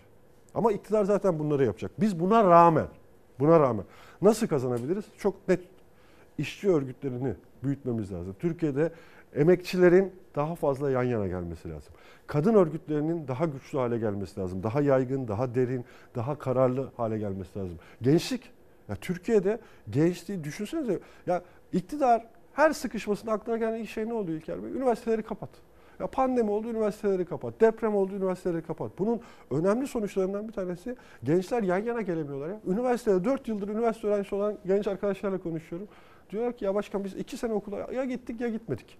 O okuldaki kültürel ortam, o okullardaki öğrencilerin yan yana gelebileceği zeminler Sosyal yaşam. kay- kaybedilmiş durumda. E şimdi e, bütün bunlara iktidarın gücünü de eklediğinizde, iktidarın elindeki olanakları da eklediğinizde iktidar bu seçimden e, bir kez daha istediğini alarak çıktı. Bunu kabul edelim. O zaman geri döneceğiz ve şunu tartışacağız. Siyaset aynı zamanda bir toplumsal mücadeledir. Esas olarak toplumsal mücadeledir ve biz kaybettiğimiz yerde kazanırız. Yani masa başındaki matematik hesapları bir kenara bırakacağız. Önümüzde diyelim ki yerel seçimlere kadar bir yıla yakın bir zaman var. Bu yerel seçimlerde de, e, en iyi e, başarı nasıl elde edilebilir? Bunun çalışmasını yapmak lazım.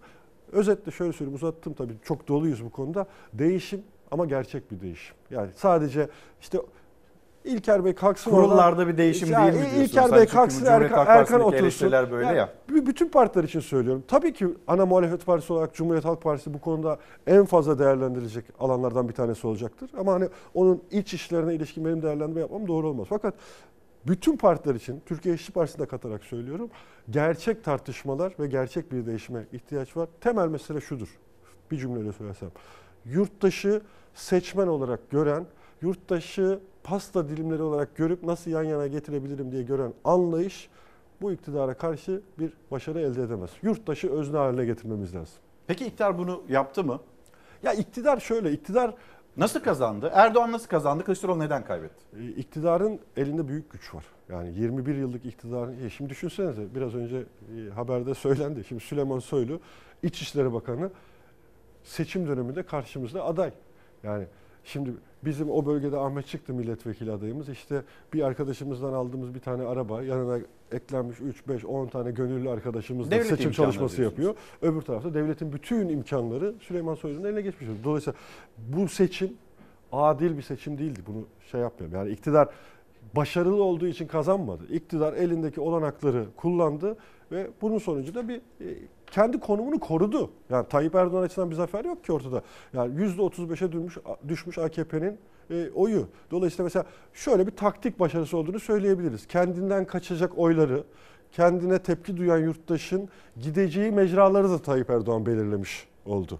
E şimdi mesela anladığım kadarıyla hani bugünden baktığımızda Millet İttifakı'nın Cumhuriyet Halk Partisi listeleri içerisinde ağırlıklı olarak girmesi, e, diyelim ki orada AKP'den kopan partilerin seçime girmeyip Cumhuriyet Halk Partisi listelerinde olması Tayyip Erdoğan'ın zihninde şöyle bir olanak olarak yerleşmiş. E, Yeniden Refah Partisi'ni, Büyük Birlik Partisi'ni, Milliyetçi Hareket Partisi'ni seçime sokarak aslında mesela bu da tartışılıyordu biliyorsunuz. Yani Cumhur İttifakı tek liste mi gelecek diye tartışılıyordu. Hatta ben açık söyleyeyim belki de e, seçimden önceki yanlışlanan değerlendirmelerimden bir tanesi. Ben bu dördünün ayrı ayrı girmesini şaşkınlıkla izlemiştim. Yani sonuçta birbirleriyle de rekabet etmeleri gerekecek. Niye böyle bir tercihte bulunuyorlar acaba sorusu vardı ortada. Seçim sonuçları itibariyle bunun yanıtını almış olduk. Tayyip Erdoğan AKP'nin kaybettiği oyun başka partilere yani muhalefete gitmesini e, engellemek için kendi ittifakı içindeki partilere alan açmış oldu ve o oyu Cumhur İttifakı'nın Yani altında Refah tuttu. Partisi bir liste çıkarmamış olsaydı, olsaydı Belki- AK Parti listesinde olsaydı Yeniden Refah'a yine gitmeyebilirdi oy. Belki hani Tabii ki yani e, örneğin hani o mesela iyi bir örnek yeniden refah örneği. Niye? Sonuçta bir milli görüş geleneği var Türkiye'de ve Saadet Partisi Millet İttifakı içerisinde, Yeniden Refah Partisi Cumhur İttifakı içerisinde ikisi de bu fikrin bugünkü temsilcileri olduğunu söylüyorlar. Bir milli görüş seçmeni açısından düşünelim. E, Saadet Partisi Cumhuriyet Halk Partisi'nin içinde girmiş. Yani pusulada Saadet Partisi yok. Ama yeniden Refah Partisi pusulada var. Dolayısıyla bir tercih sebebi haline gelebilir. Örneğin hani oy benzer Yeniden taktikler Refah'a gitti ama neticede Cumhur Erdoğan'a İttifakı geldi. kazanmış oldu. Cumhur İttifakı'na geldi. Böyle e, ek taktikleri de e, başarıyla hayata geçirdiklerini söyleyebiliriz. Peki 2018 e, yöntemi siz en başından bu denendi ve başarısız oldu dediniz. Emek ve Özgürlük İttifakı'nın bir adayı olsaydı nasıl olurdu? Ya tabii şimdi seçimden sonra bunları tartışmak sayısız opsiyon var burada. Ee, mesela şöyle bir görüş var. Yani Emek ve Özgürlük İttifakı da bir aday çıkartsaydı e, belki işte daha güçlü olurdu Emek ve Özgürlük İttifakı. Bu bir seçenek. E, yani reddetmiyorum. Fakat e, hani kişisel görüşümü söyleyebilirim. Hissiyatım diyebilirim. Çünkü elimizde buna ilişkin bir veri yok. E, belki de ilk turda Emek ve Özgürlük İttifakı hani bütün koşullar aynı iken Emek ve Özgürlük İttifakı bir aday çıkarttığında ya zaten ilk turda muhalefetin kazanma şansı yok deyip sandığa küsme eğilimi de seçmende gelişebilirdi. Tayyip Erdoğan ilk turda da kazanabilirdi. Yani böyle olurdu demiyorum. Ama bu da seçeneklerden birisi. Bu da bir simülasyon. Dolayısıyla bir değerlendirmek e, gerekir. E, ama şunu doğru bulmuyorum onu söyleyeyim. Mesela ikinci tura kalsaydı biz pazarlık edecek bir güç haline gelirdik. Bunun için iki aday çıkartalım. Yani açık konuşayım. Yani Sinan Oğan'ın yaptığı şeyi aslında daha güçlü olan Emek ve Özgürlük İttifakı oraya göre çok daha güçlü olan Emek ya biz siyaseti kendi çıkarlarımız, kendi pazarlıklarımız için bir araç olarak görmüyoruz ki. Mesela memleketin, bu ülkede yaşayan insanların geleceğini e, doğru bir biçimde inşa etmek. Yoksa Sinan hani- pazarlık mı yaptı? e, Yaptı tabii ki canım seçimler yani o iki ilk, e, ilk turla ikinci tur arasındaki tercihin nedeni budur. Mesela ben hani değişim diyoruz işte bunların değişmesi lazım. Yani bakın açık söylüyorum Emek ve Özgürlük İttifakı olarak bizim Siyasetin bu halinin. bakın Emek ve Özgürlük İttifakı olarak bizim başımız niye çok dik? Şimdi açık konuşalım. Millet İttifakı. Ya daha seçimlere belirli bir zaman var. İşte Cumhurbaşkanı yardımcısı kim olacak? Hangi parti kaç bakanlık alacak? Hangi partinin kaç milletvekili olacak falan. Ya bu tartışmalarla geçti süreç. Ve bu Mesela yanlış mıydı Emek, sizin için? Kesinlikle yanlıştı. Emek ve Özgürlük İttifakı'nın en küçük bir tartışması, bu kapsamda en küçük bir tartışması olmadı. Yani biz işte Kemal Kılıçdaroğlu'na oy vereceğiz de bunun karşılığında şu bakanlığı istiyoruz, şu ya, Cumhurbaşkanı yardımcısı istiyoruz, şu kadar milletvekili istiyoruz. Bakın hi- hiç kimse yani süt kadar beyazız. En küçük bir leke yok Emek ve Özgürlük İttifakı'nın bu konuda. Mesela bunların artık bence oturulup konuşulması lazım. Çok net ifade ediyorum. Yani siyaseti toplumsal gücünüzü bir pazarlık unsuru haline getirerek kişisel ikbal e, yaratmaya dönük yaklaşımların mahkum edilmesi lazım. Bir tek Emek ve Özgürlük İttifakı'nı başka açılardan eleştirebilirsiniz. Erkan Baş siz şunlarda Mesela yanlış yaptınız. üzerinden Ha, mesela e- bununla bu- eleştiriliyor bu- bunları, bakın Partisi. bunların hepsini tartışabiliriz ama şunu tartışamayız. Emek ve Özgürlük İttifakı'nda HDP, Yeşil Sol, Emek Partisi, Türkiye İşçi Partisi herhangi bir parti meseleyi örneğin bir milletvekili pazarlığı, bir bakanlık pazarlığı olarak asla ele almadı. Biz ideallerimizi ortaya koyduk, inançlarımızı ortaya koyduk, değerlerimizi ortaya koyduk. Yurttaşı bu konuda seferber etmeye çalıştık. Bu konuda eksik kaldık. Bakın net ifade ediyorum. Burada tabii ki istediğimiz sonuca ulaşamadığımızı ben görüyorum. Ama e, temiz bir çaba harcadık. Şimdi yeniden kuruluş tartışacaksak, bir değişim tartışacaksak ancak bu temeller üzerine tartışabiliriz. Yani örneğin şimdi yurttaşta şöyle bir duygu yok mu? Yani yüzde bir bile oyu yok şu kadar milletvekilliği aldı. Mesela dün bir yerde e, izledim gerçekten çok ayıpladığımı söyleyeyim. Yani e, siyaset biraz ticarete benzer, pazarlıktır. Dolayısıyla işte bu bir kazanımdır diye değerlendiren muhalefet partileri var. Ya bu bizim anlayışımızda tümüyle ters bir şey. Tekrar ediyorum. Gerçek bir değişimi sağlamanın, gerçek bir dönüşümü gerçekleştirmenin yolu toplumun siyaset dışına itilen, siyasete küstürülen ama siyasetin aldığı sonuçlardan da en ağır biçimde etkilenen yoksullarının, emekçilerinin, halkın, sokaktaki insanın siyasete katılımının yolunu bulmaktır. Ben mesela Türkiye İşçi Partisi adına da pek çok eleştiri yapılabilir. Biz de kendimizi değerlendiriyoruz. Nasıl daha iyi olabilirdik diye. Ama işte en küçük bir hazine yardımı almamışsınız. E, ne bileyim seçim sisteminin yarattığı zorluklarla uğraşmışsınız. E, imkansızlıklar içerisinde yeni bir parti ve tekrar ediyorum radikal fikirleri olan bir parti olarak siyaset sahnesine çıkmışsınız. Ortaya bir iddia koymuşsunuz. Şimdi mesela burada kısmi de olsa bir takım başarılar var. Örneğin bunun da üzerinde örtülmemesi lazım. Yani bugüne kadar siyasette sesi hiç duyulmamış kimi O zaman insanlar... başarıyı da söyleyin. E, Şu, şu bence önemli bakın ya biz bir e, sanıyorum 4-5 bin oy daha alsaydık milletvekili sayımız 7'ye çıkıyordu. Yani Antalya'da, İstanbul'da ve İzmir'de çok az farklarla arkadaşlarımız milletvekili seçilemediler. Üstelik burada bakın bunu ifade edeceğim. Ciddi bir yalan kampanyasına karşı. Yani Türkiye İşçi Partisi milletvekili çıkartamaz. Elimizde araştırmalar var, veriler var. Türkiye İşçi Partisi milletvekili çıkartılamaz diye böyle Kim bir yalanı? yalan rüzgarları esti. Yani sözde araştırmacılar diyeceğim. Yani gerçekten sözde araştırmacılar diyeceğim. Bunlardan etkilenen E, tabii e, ki yurt- partiler. yurttaş etki şimdi yurttaş korkuyor. Bakın mesela yurttaşta bir kaygı vardı seçimden önce. Değil mi? Bir değişim rüzgarı seviyoruz görüyor. ama şimdi bu seçimde şimdi değil diyen Mesela bu bu özellikle beslendi. Bakın şunu söyleyeyim yurttaş bunu bilsin. Geçen seçim sürecinde Türkiye İşçi Partisi'ne verilecek e, oylar milletvekili çıkartmayacağı için iktidara yarar gibi bir takım araştırmacılar, sözlü araştırmacılar değerlendirmeler yaptılar. Sosyal medyada kampanya konusu haline getirdiler bunu. Bunun sonucunda biz çok az farklarla 3 milletvekili kaybettik. Bunların 3'ü de iktidara gitti. Yani böyle manipülasyonlar da oldu. Mesela ben Türkiye İşçi Partisi adına şunu söyleyebilirim. İlk defa bir seçime girdiğimiz için ilk defa bir seçime giriyoruz. Bu çapta bir deneyimi ilk defa yaşıyoruz. Dolayısıyla deneyimsizliğimiz, tecrübesizliğimiz nedeniyle mesela bu yalanlara, bu manipülasyonlara karşı etkili yanıt üretemedik. Bakın Türkiye İşçi Partisi seçim dönemini özel olarak inceleyin. Türkiye İşçi Partisi'ne bir medya ablukası uygulandı ya. Yani sizin programınıza ben katıldığımı hatırlıyorum. Sera'nın katıldığını hatırlıyorum. Onun dışında hani bizim partimiz tamam İrfan mı? Değirmenci var. İşte- Ozan Bingöl var. Yani gerçekten samimiyetle ve teşekkür ederek söylüyorum. Yani bu bu bu bu, bu kanalda görevimiz. bu bu kanalda bir engellemeyle karşılaşmadık. Ama onun dışında Türkiye'de bilinen yaygın medyanın tümünde Türkiye İşçi Partisi diye bir parti yok gibi davranıldı. Ve görülmemesi için özel bir çaba sarf. Bunu da şikayet etmek için söylemiyorum. Yurttaş bilsin. Biz buradan şu sonucu çıkartıyoruz. Buna rağmen kazanmamız lazım. Buna rağmen sesimizi daha güçlü hale getirmemiz lazım. Elde ettiğimiz başarı buna rağmen edilmiş bir başarıdır. Ama yeterli midir? Değildir. Çok açık söyleyeyim değildir. Ama hani şunlar beni yaralıyor kişi olarak. Ee, işte Türkiye İşçi Partisi'nin aldığı oydan mesela üzüntü duyduğunu ifade eden yurttaşlar var. 1.76 resmi sonuç Türkiye İşçi Partisi açısından. Ee, bakın 52 ilde seçime girdik biz. Yani 87 seçim bölgesine girseydik bizim arkadaşlarımızın yaptığı hesap %3'ü görüyor Türkiye İşçi Partisi. Zaten hedefimiz buydu. Yani biz yurttaşa hiç yalan söylemedik ki İlker Bey. Hayal görmedik. Olması gerekeni söyledik. Onu gerçekleştirmek için bir çaba sarf ettik ve kendi adımıza hani muhalefeti buradan güçlendirebiliriz ve bu seçimi kazanabiliriz. Biz elimizden geldiğince görevimizi yapmaya çalıştık. Şimdi hem Türkiye İşçi Partisi hem Emek ve Özgürlük İttifakı kendi çok açık söylüyorum en samimi, en içten değerlendirmeleri yapacağımızdan kimsenin kuşkusu duymasın. Her tür eleştiriyi ciddiyetle değerlendirmeye başladık zaten. Yani şu anda oturduk değerlendiriyoruz. Şimdi peki ne nasıl güvenecek yurttaş bize? Nasıl? Orada da şunu söylüyorum. Diyorum ki seçimden önceki tutumlarımıza bakın. Ya seçimden önce biz herhangi birimiz HDP, Yeşil Sol, Türkiye İşçi Partisi, Emek Partisi kişisel, grupsal, partisel çıkarını önceleyen bir tutum aldı mı? Hayır almadı. Sonuç itibariyle bugün e, iki tanesi Emek Partisi'nden, dört tanesi Türkiye İşçi Partisi'nden, 57 tanesi e, Yeşil Sol Parti'den, parlamentoda 65 kişiden oluşan bir Emek ve Özgürlük İttifakı e, grubu var, topluluğu var.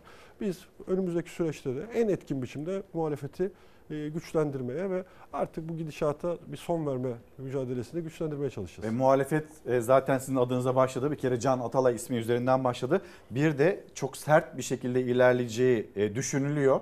E, Ekonomi üzerinden devam edecek. Memurun, emeklinin, işçinin maaşlarına bir bakalım. Ve bu yükseliş, dolardaki kurdaki bu yükseliş üzerinden Erkan Baş acaba ekonomi nereye gider değerlendirmesi. Aşağı yukarı 500 dolar civarında. Ona göre bir asgari ücret belirleyeceğiz inşallah. Çalışmalarımız hazır. Biz bu şekilde yaptık 500 dolar verdik. Siz devam edin. Mümkünatı yok. Yani onu sürdürebilir olma şansı yok. Bizim rekabetçi olduğumuz son 15-20 sene içerisinde asgari ücrete bakınca dolara bazında 300 dolarla 350 dolar arasında olmuştur. Eski Çalışma Bakanı Vedat Bilgin'in asgari ücret için 500 dolar sözüne ilk itiraz Türkiye İhracatçılar Meclisi Başkanı Mustafa Gültepe'den geldi. Asgari ücretin 300-350 dolar arasında olması gerektiğini söyledi. Asgari ücret bugün 367 dolar seviyesinde. İşçi Konfederasyonu DİSK 500 dolar dahi yetersiz diyor. 500 dolar seviyeleri Doğu Avrupa'nın bile artık aştığı seviyelerdir. Artık Orta Avrupa ve Batı Avrupa'ya yakın miktarları konuşmamız gerekiyor. Eski Çalışma Bakanı Vedat Bilgin'in asgari ücret 500 doların altında olmaz açıklamasının ardından dolar hızla yükselişini sürdürüyor. 500 dolar vaadi yerine getirilirse kur bugünkü gibi kalırsa asgari ücret Temmuz ayında 11.565 liraya yükselecek. Bu da %36 zam demek. Sürekli vererek bir noktaya gelme şansın yok. Sen artırıyorsun, fiyat artıyor. Fiyatları kontrol altına alması lazım. Ne memuru, ne emekliyi, ne işçiyi Temmuz ayında 6 aylık enflasyon %15-16 oldu. Buyurun size %15-16 zam veriyoruz diye ikna edemezsiniz. Asgari ücret tespit komisyonumuzda çalışmalarına başlıyor.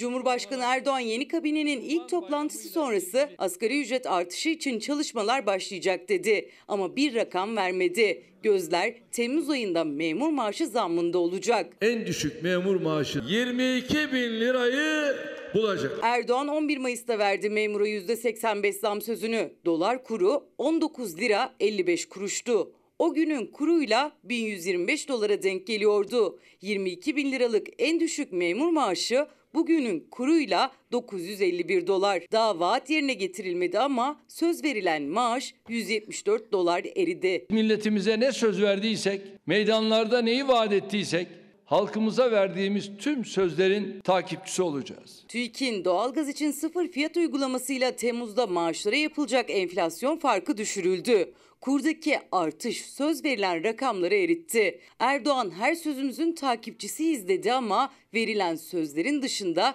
kayıplar da telafi edilecek mi? Gözler iktidarda. Şimdi doların, euronun ne kadar yükseldiğini görüyoruz da yaşıyoruz da karşımıza zam olarak gelecek. Zaten gelmeye de başlıyor. Benzine 2 lira 70 kuruşluk bir zam beklentisi. Motorine 1 lira 37 kuruş daha ve LPG'ye 68 kuruş. Sonra en pahalı telefon zamlandı demiştik. En pahalı telefona bir zam daha geldi. Ee, bir günde 8500 lira daha zamlanmış. 68 bin liradan 76,5 liraya gelmiş 1000 liraya gelmiş bir e, telefondan söz ediyoruz. Bu paralara Eskiden araba, araba alıyorduk. Şimdi böyle bir durum var. İşte eriyen maaşlar karşımızda. Hem bir kabineye bakalım. Nurettin Nebati'nin gidişi sizce bir kayıp mıdır? Mehmet Şimşek'in gelişi nasıl değerlendirirsiniz? Hem de bu ekonomi ne olacak? Ya şimdi tabii aslında bu beklenilen kötü senaryolardan bir tanesiydi yani. Eğer seçimi e, Adalet ve Kalkınma Partisi, Cumhur İttifakı kazanır e, ise o uyguladıkları seçim ekonomi her durumda bunu, bununla karşı karşıya kalacaktık ama Kim devralsa? e, kim devralsa bir yük devralacaktı. Hatta böyle komplo teorileri de üretildi. Yani o derece yıktılar ki gelecek iktidar e, bunun altında kalsın kalkamasın diye ama nihayetinde o yük yine e, iktidarın esas olarak omuzlarına kaldı. E, dolayısıyla beklediğimiz bir şeydi. Şimdi e, Yine beklediğimiz gibi rakamlarla, manipülasyonlarla devam edecek bence. Rakamları manipüle edecekler. İşte asgari ücret şu kadar olacak, memur maaşı bu kadar olacak falan. Ama bunun hayattaki karşılığı ne olacak? Hep buna bakmamız lazım. Yani alım gücüne yansıması ne olacak bunun? Ee, hani diyelim ki geçen yıl, ondan önceki yıl o maaşlarla, o rakamlarla alabildiğiniz neyi bu yıl alabileceksiniz? Biz hep bunu tartıştırmak istiyoruz önümüzdeki dönemde. Yani esas bakılması gereken şey budur. Yani rakam, kaç para asgari ücret aldınız, kaç para e, memur maaşı en Hani o düşük- rakam nereden ne, nereye ne, geldi Ne anlama değil. geliyor bu? Yani diyelim ki eskiden o rakamla ev, kira, ev kiranızı ev geldi? kiranızı ödedikten sonra elinizde ne kadar para kalıyordu? Şimdi ev kiranızı ödedikten sonra yaşamınızı idame ettirmek için ne kadar para kalacak? Bunlara bakmak lazım. Şimdi diğer tarafta e, Nurettin Nebati'den kurtulmuş olmak tabii ki hayırlı bir şey memleket açısından. Yani bunu açık söyleyelim. Oh Her- be dedi herhangi, giderken de. herhangi bir faydasını görmedik kendisinin. Hani nasıl bilirdiniz derseniz pek iyi bilmezdik. Yani uyguladığı ekonomi politikalarla memleketin yıkım sürecine katkıda bulunmuştur. Ama e, hani yine halkın deneyimiyle söylediği bir şey var. Gelen gideni aratır mı diye bir kaygı da e, toplumda e, oluşmuş durumda. Tabii Mehmet Şimşek e, tırnak içinde O zaman söylüyorum. Nurettin Nebati'yi özleyecek miyiz? Yok yok hiç, hiçbir şey onu özetmez ama şunu anlatmaya çalışıyorum. Yani Mehmet Şimşek arada bir e, dinlenme döneminde, nadasa çekilme döneminde mesela bir önceki bölümde konuştuğumuz değişimle bağlarsak mesela değişimler Mehmet Şimşeklerle olmaz. Yani daha önce e, yaptıkları böyle şş, bugünden bakıldığında parlatılıyor ediliyor falan ama nih- nihayetinde uyguladığı ekonomi politikalarının biz sonuçlarını yaşadık zaten. Yani bu iktidarın ilk gününden bugüne uyguladığı bütün ekonomi politikaları aslında birbirini tamamlayan, birbirinin üzerine inşa edilen bir yaklaşımı sergiliyor. E, Ben esas meselenin, ekonomi tartışmalarında esas meselenin kim için ekonomi sorusu olduğunu düşünüyorum. Yani bu ekonomiyi tartışacağız da kim için tartışacağız? Yani her gün e, milyonlarca lira para kazanan, servetin üzerine servet katanlar açısından ekonomiyi tartışmak başka bir şeydir.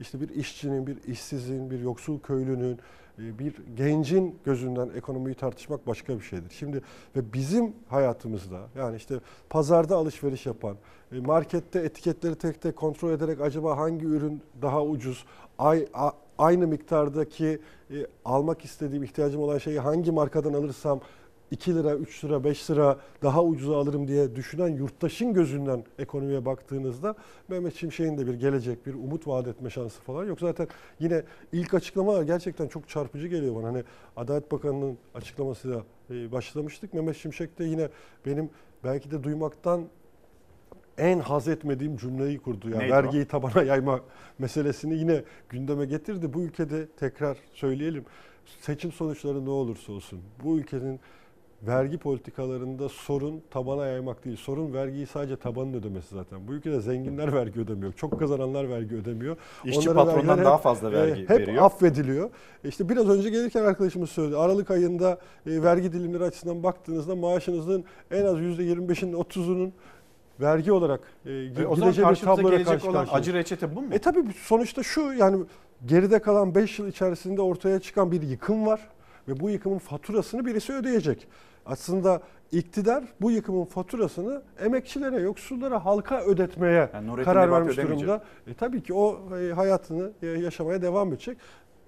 Zenginler hayatlarını yaşamaya devam edecekler ama bu ülkenin emeğiyle, alın teriyle yaşayan milyonlarca insanı iktidar karar verdiğinde, iktidar yönlendirebildiği ölçüde e, bu faturanın yükü ödetilmek istenecek. Peki Biz de buna engel olmaya çalışacağız. Biz de buna izin vermemeye çalışacağız. e, kıdem tazminatı ile ilgili mesela Mehmet Şimşek'in tutumu burada bir endişeniz var mı? Ya ben şimdi önümüzdeki günlerde sistematik biçimde hikaye Bey, bakın mesela şimdi meclisin gündemi henüz belli değil ama benim beklentim açık söyleyeyim. e, Meclis açılır açılmaz bir ekonomik paketin meclisin gündemine geleceğini düşünüyorum. Çünkü gerçekten çok ağır sinyaller veriyor. Yani şimdi dolardaki yükseliş bir göstergesi ama sadece bir göstergesi Bir bunun gösterge. yani. Mesele daha derinlerden gelen e, bir şey var. Özellikle e, iktidarın politikalarının ben e, toplumun görece yaşayabilen e, emekçiler açısından son derece sıkıntılı günlere gebe olduğunu düşünüyorum. Yani eğitimli iş gücü açısından baktığımızda diyelim ki bakın işsizlik çok yüksek oranlara çıkacak önümüzdeki dönemlerde. Öyle gözüküyor. Yani bu veriler bize bunu gösteriyor. E, ya da ne bileyim e, işte 10 yıldır 15 yıldır e, bir örneğin bankada çalışan bir yurttaşımız, işte bir e, yazılım mühendisi bir kardeşimiz, bir mimar arkadaşımız, bir öğretmen arkadaşımız. Yani şu biz seçimlerden önce gördüğümüz tabloyu bu. Özel okul öğretmenleri asgari ücretin altında ücretlerle çalıştırılıyor bu ülkede. Ya. Ve bu, bu politikalar devam ediyor işte. Yani güvencesiz çalışma devam edecek. Örgütsüz, ya iktidar şöyle söyleyeyim devam edecek derken iktidar bunları sürdürmeye çalışacak. Bizim de buralara kuvvetli bariyerler örmemiz lazım. Yani güvencesiz çalışmayı kabul etmememiz lazım. Örgütlenme özgürlüğünün önündeki yasal ve fiili engellerin tümünün ortadan kaldırması lazım. Bakın iş güvenliği meselesi çok önemli. Ya insanlar e, göz İş göre göre yapıyoruz iş maalesef her gün. cinayetlerinin hayatlarını kaybediyor. İşte geçtiğimiz günlerde bir havayolu şirketinde çalışan arkadaşımızın bir videosu vardı. İnanılmaz bir şey. Şimdi bunlar bu ülkenin gerçeği. Bakın bunlar bu ülkenin gerçeği ve bunlara karşı çok kuvvetli bir direniş hattının örülmesi e, önümüzdeki görev olarak duruyor. Ee, siz de gözünüz takılıyor mu sürekli dolara? Ne olmuş, ne bitmiş, nereye gidiyor? Ya bu ülkede e, ücretli çalışan herkesin dikkatle takip ettiği bir yer haline geldi. Doğru, mesele çok daha temelde. Yapısal bir mesele var karşımızda ama işte bakıyoruz dolar şu anda 23 lira 36 kuruş e, ve euro da 25 lira 33 kuruş yani 23 liranın üzerine 61 dolar 25 liranın üzerine atlamış bir Euro'dan Ya işte bakın buradaki mesele iktidar hep bir algı yönetmeye çalıştığı için bunları baskılıyor, baskılıyor, baskılıyor, baskılıyor. Şimdi çok net hatırlıyorum bakın 2018'de e, Haziran ayında milletvekili seçilmiştim.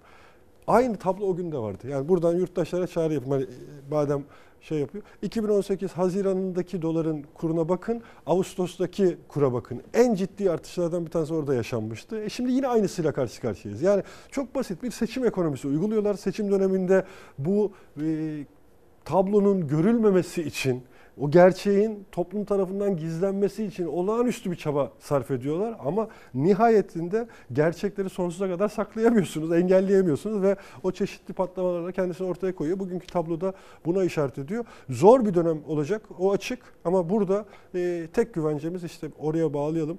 E, bu değişimi gerçek temelleri üzerinde gerçekleştirmek için yurttaşın, emekçinin, alın teriyle yaşayanın daha fazla e, etkili, daha fazla sesini duyurabileceği bir siyaset iklimine ihtiyacımız var.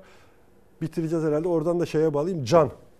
Can da bu yüzden önemli işte. Yani Can Atalay'ın cezaevinden çıkması o depremde enkaz altında evlatlarını, sevdiklerini kaybeden insanların sesinin daha güçlü çıkması, onlara bunu yaşatanların peşinde kararlı bir biçimde düşmemiz için ihtiyaç duyduğumuz bir şey. Hepimizin sorunu. Bu vesileyle bir kez daha size teşekkür edeyim. Biz teşekkür ederiz efendim Bu geldiğiniz e, için. mücadelemizi tüm yurttaşlara bir kez daha anlatma şansı verdiğiniz için. Çok sağ olun. Türkiye İşçi Partisi Genel Başkanı Sayın Erkan Baş buradaydı. Can Atalay belki de burada altı çizilecek bir ifade her türlü seçenek dahildir. Belki Sine-i Millet eğer bizim partimiz, bizim seçmenimiz Sine-i Millet derse bu da seçenekler arasındadır dedi. Ekonomiyi de konuştuk. E, 14 Mayıs'ın muhasebesini de yaptık kendisiyle. Bugünü noktalıyoruz. Yarın saatler 7.45'i gösterdiğinde yeniden burada olacağız. Siz de bekliyor olacağız. Hoşçakalın. Güzel bir gün olsun.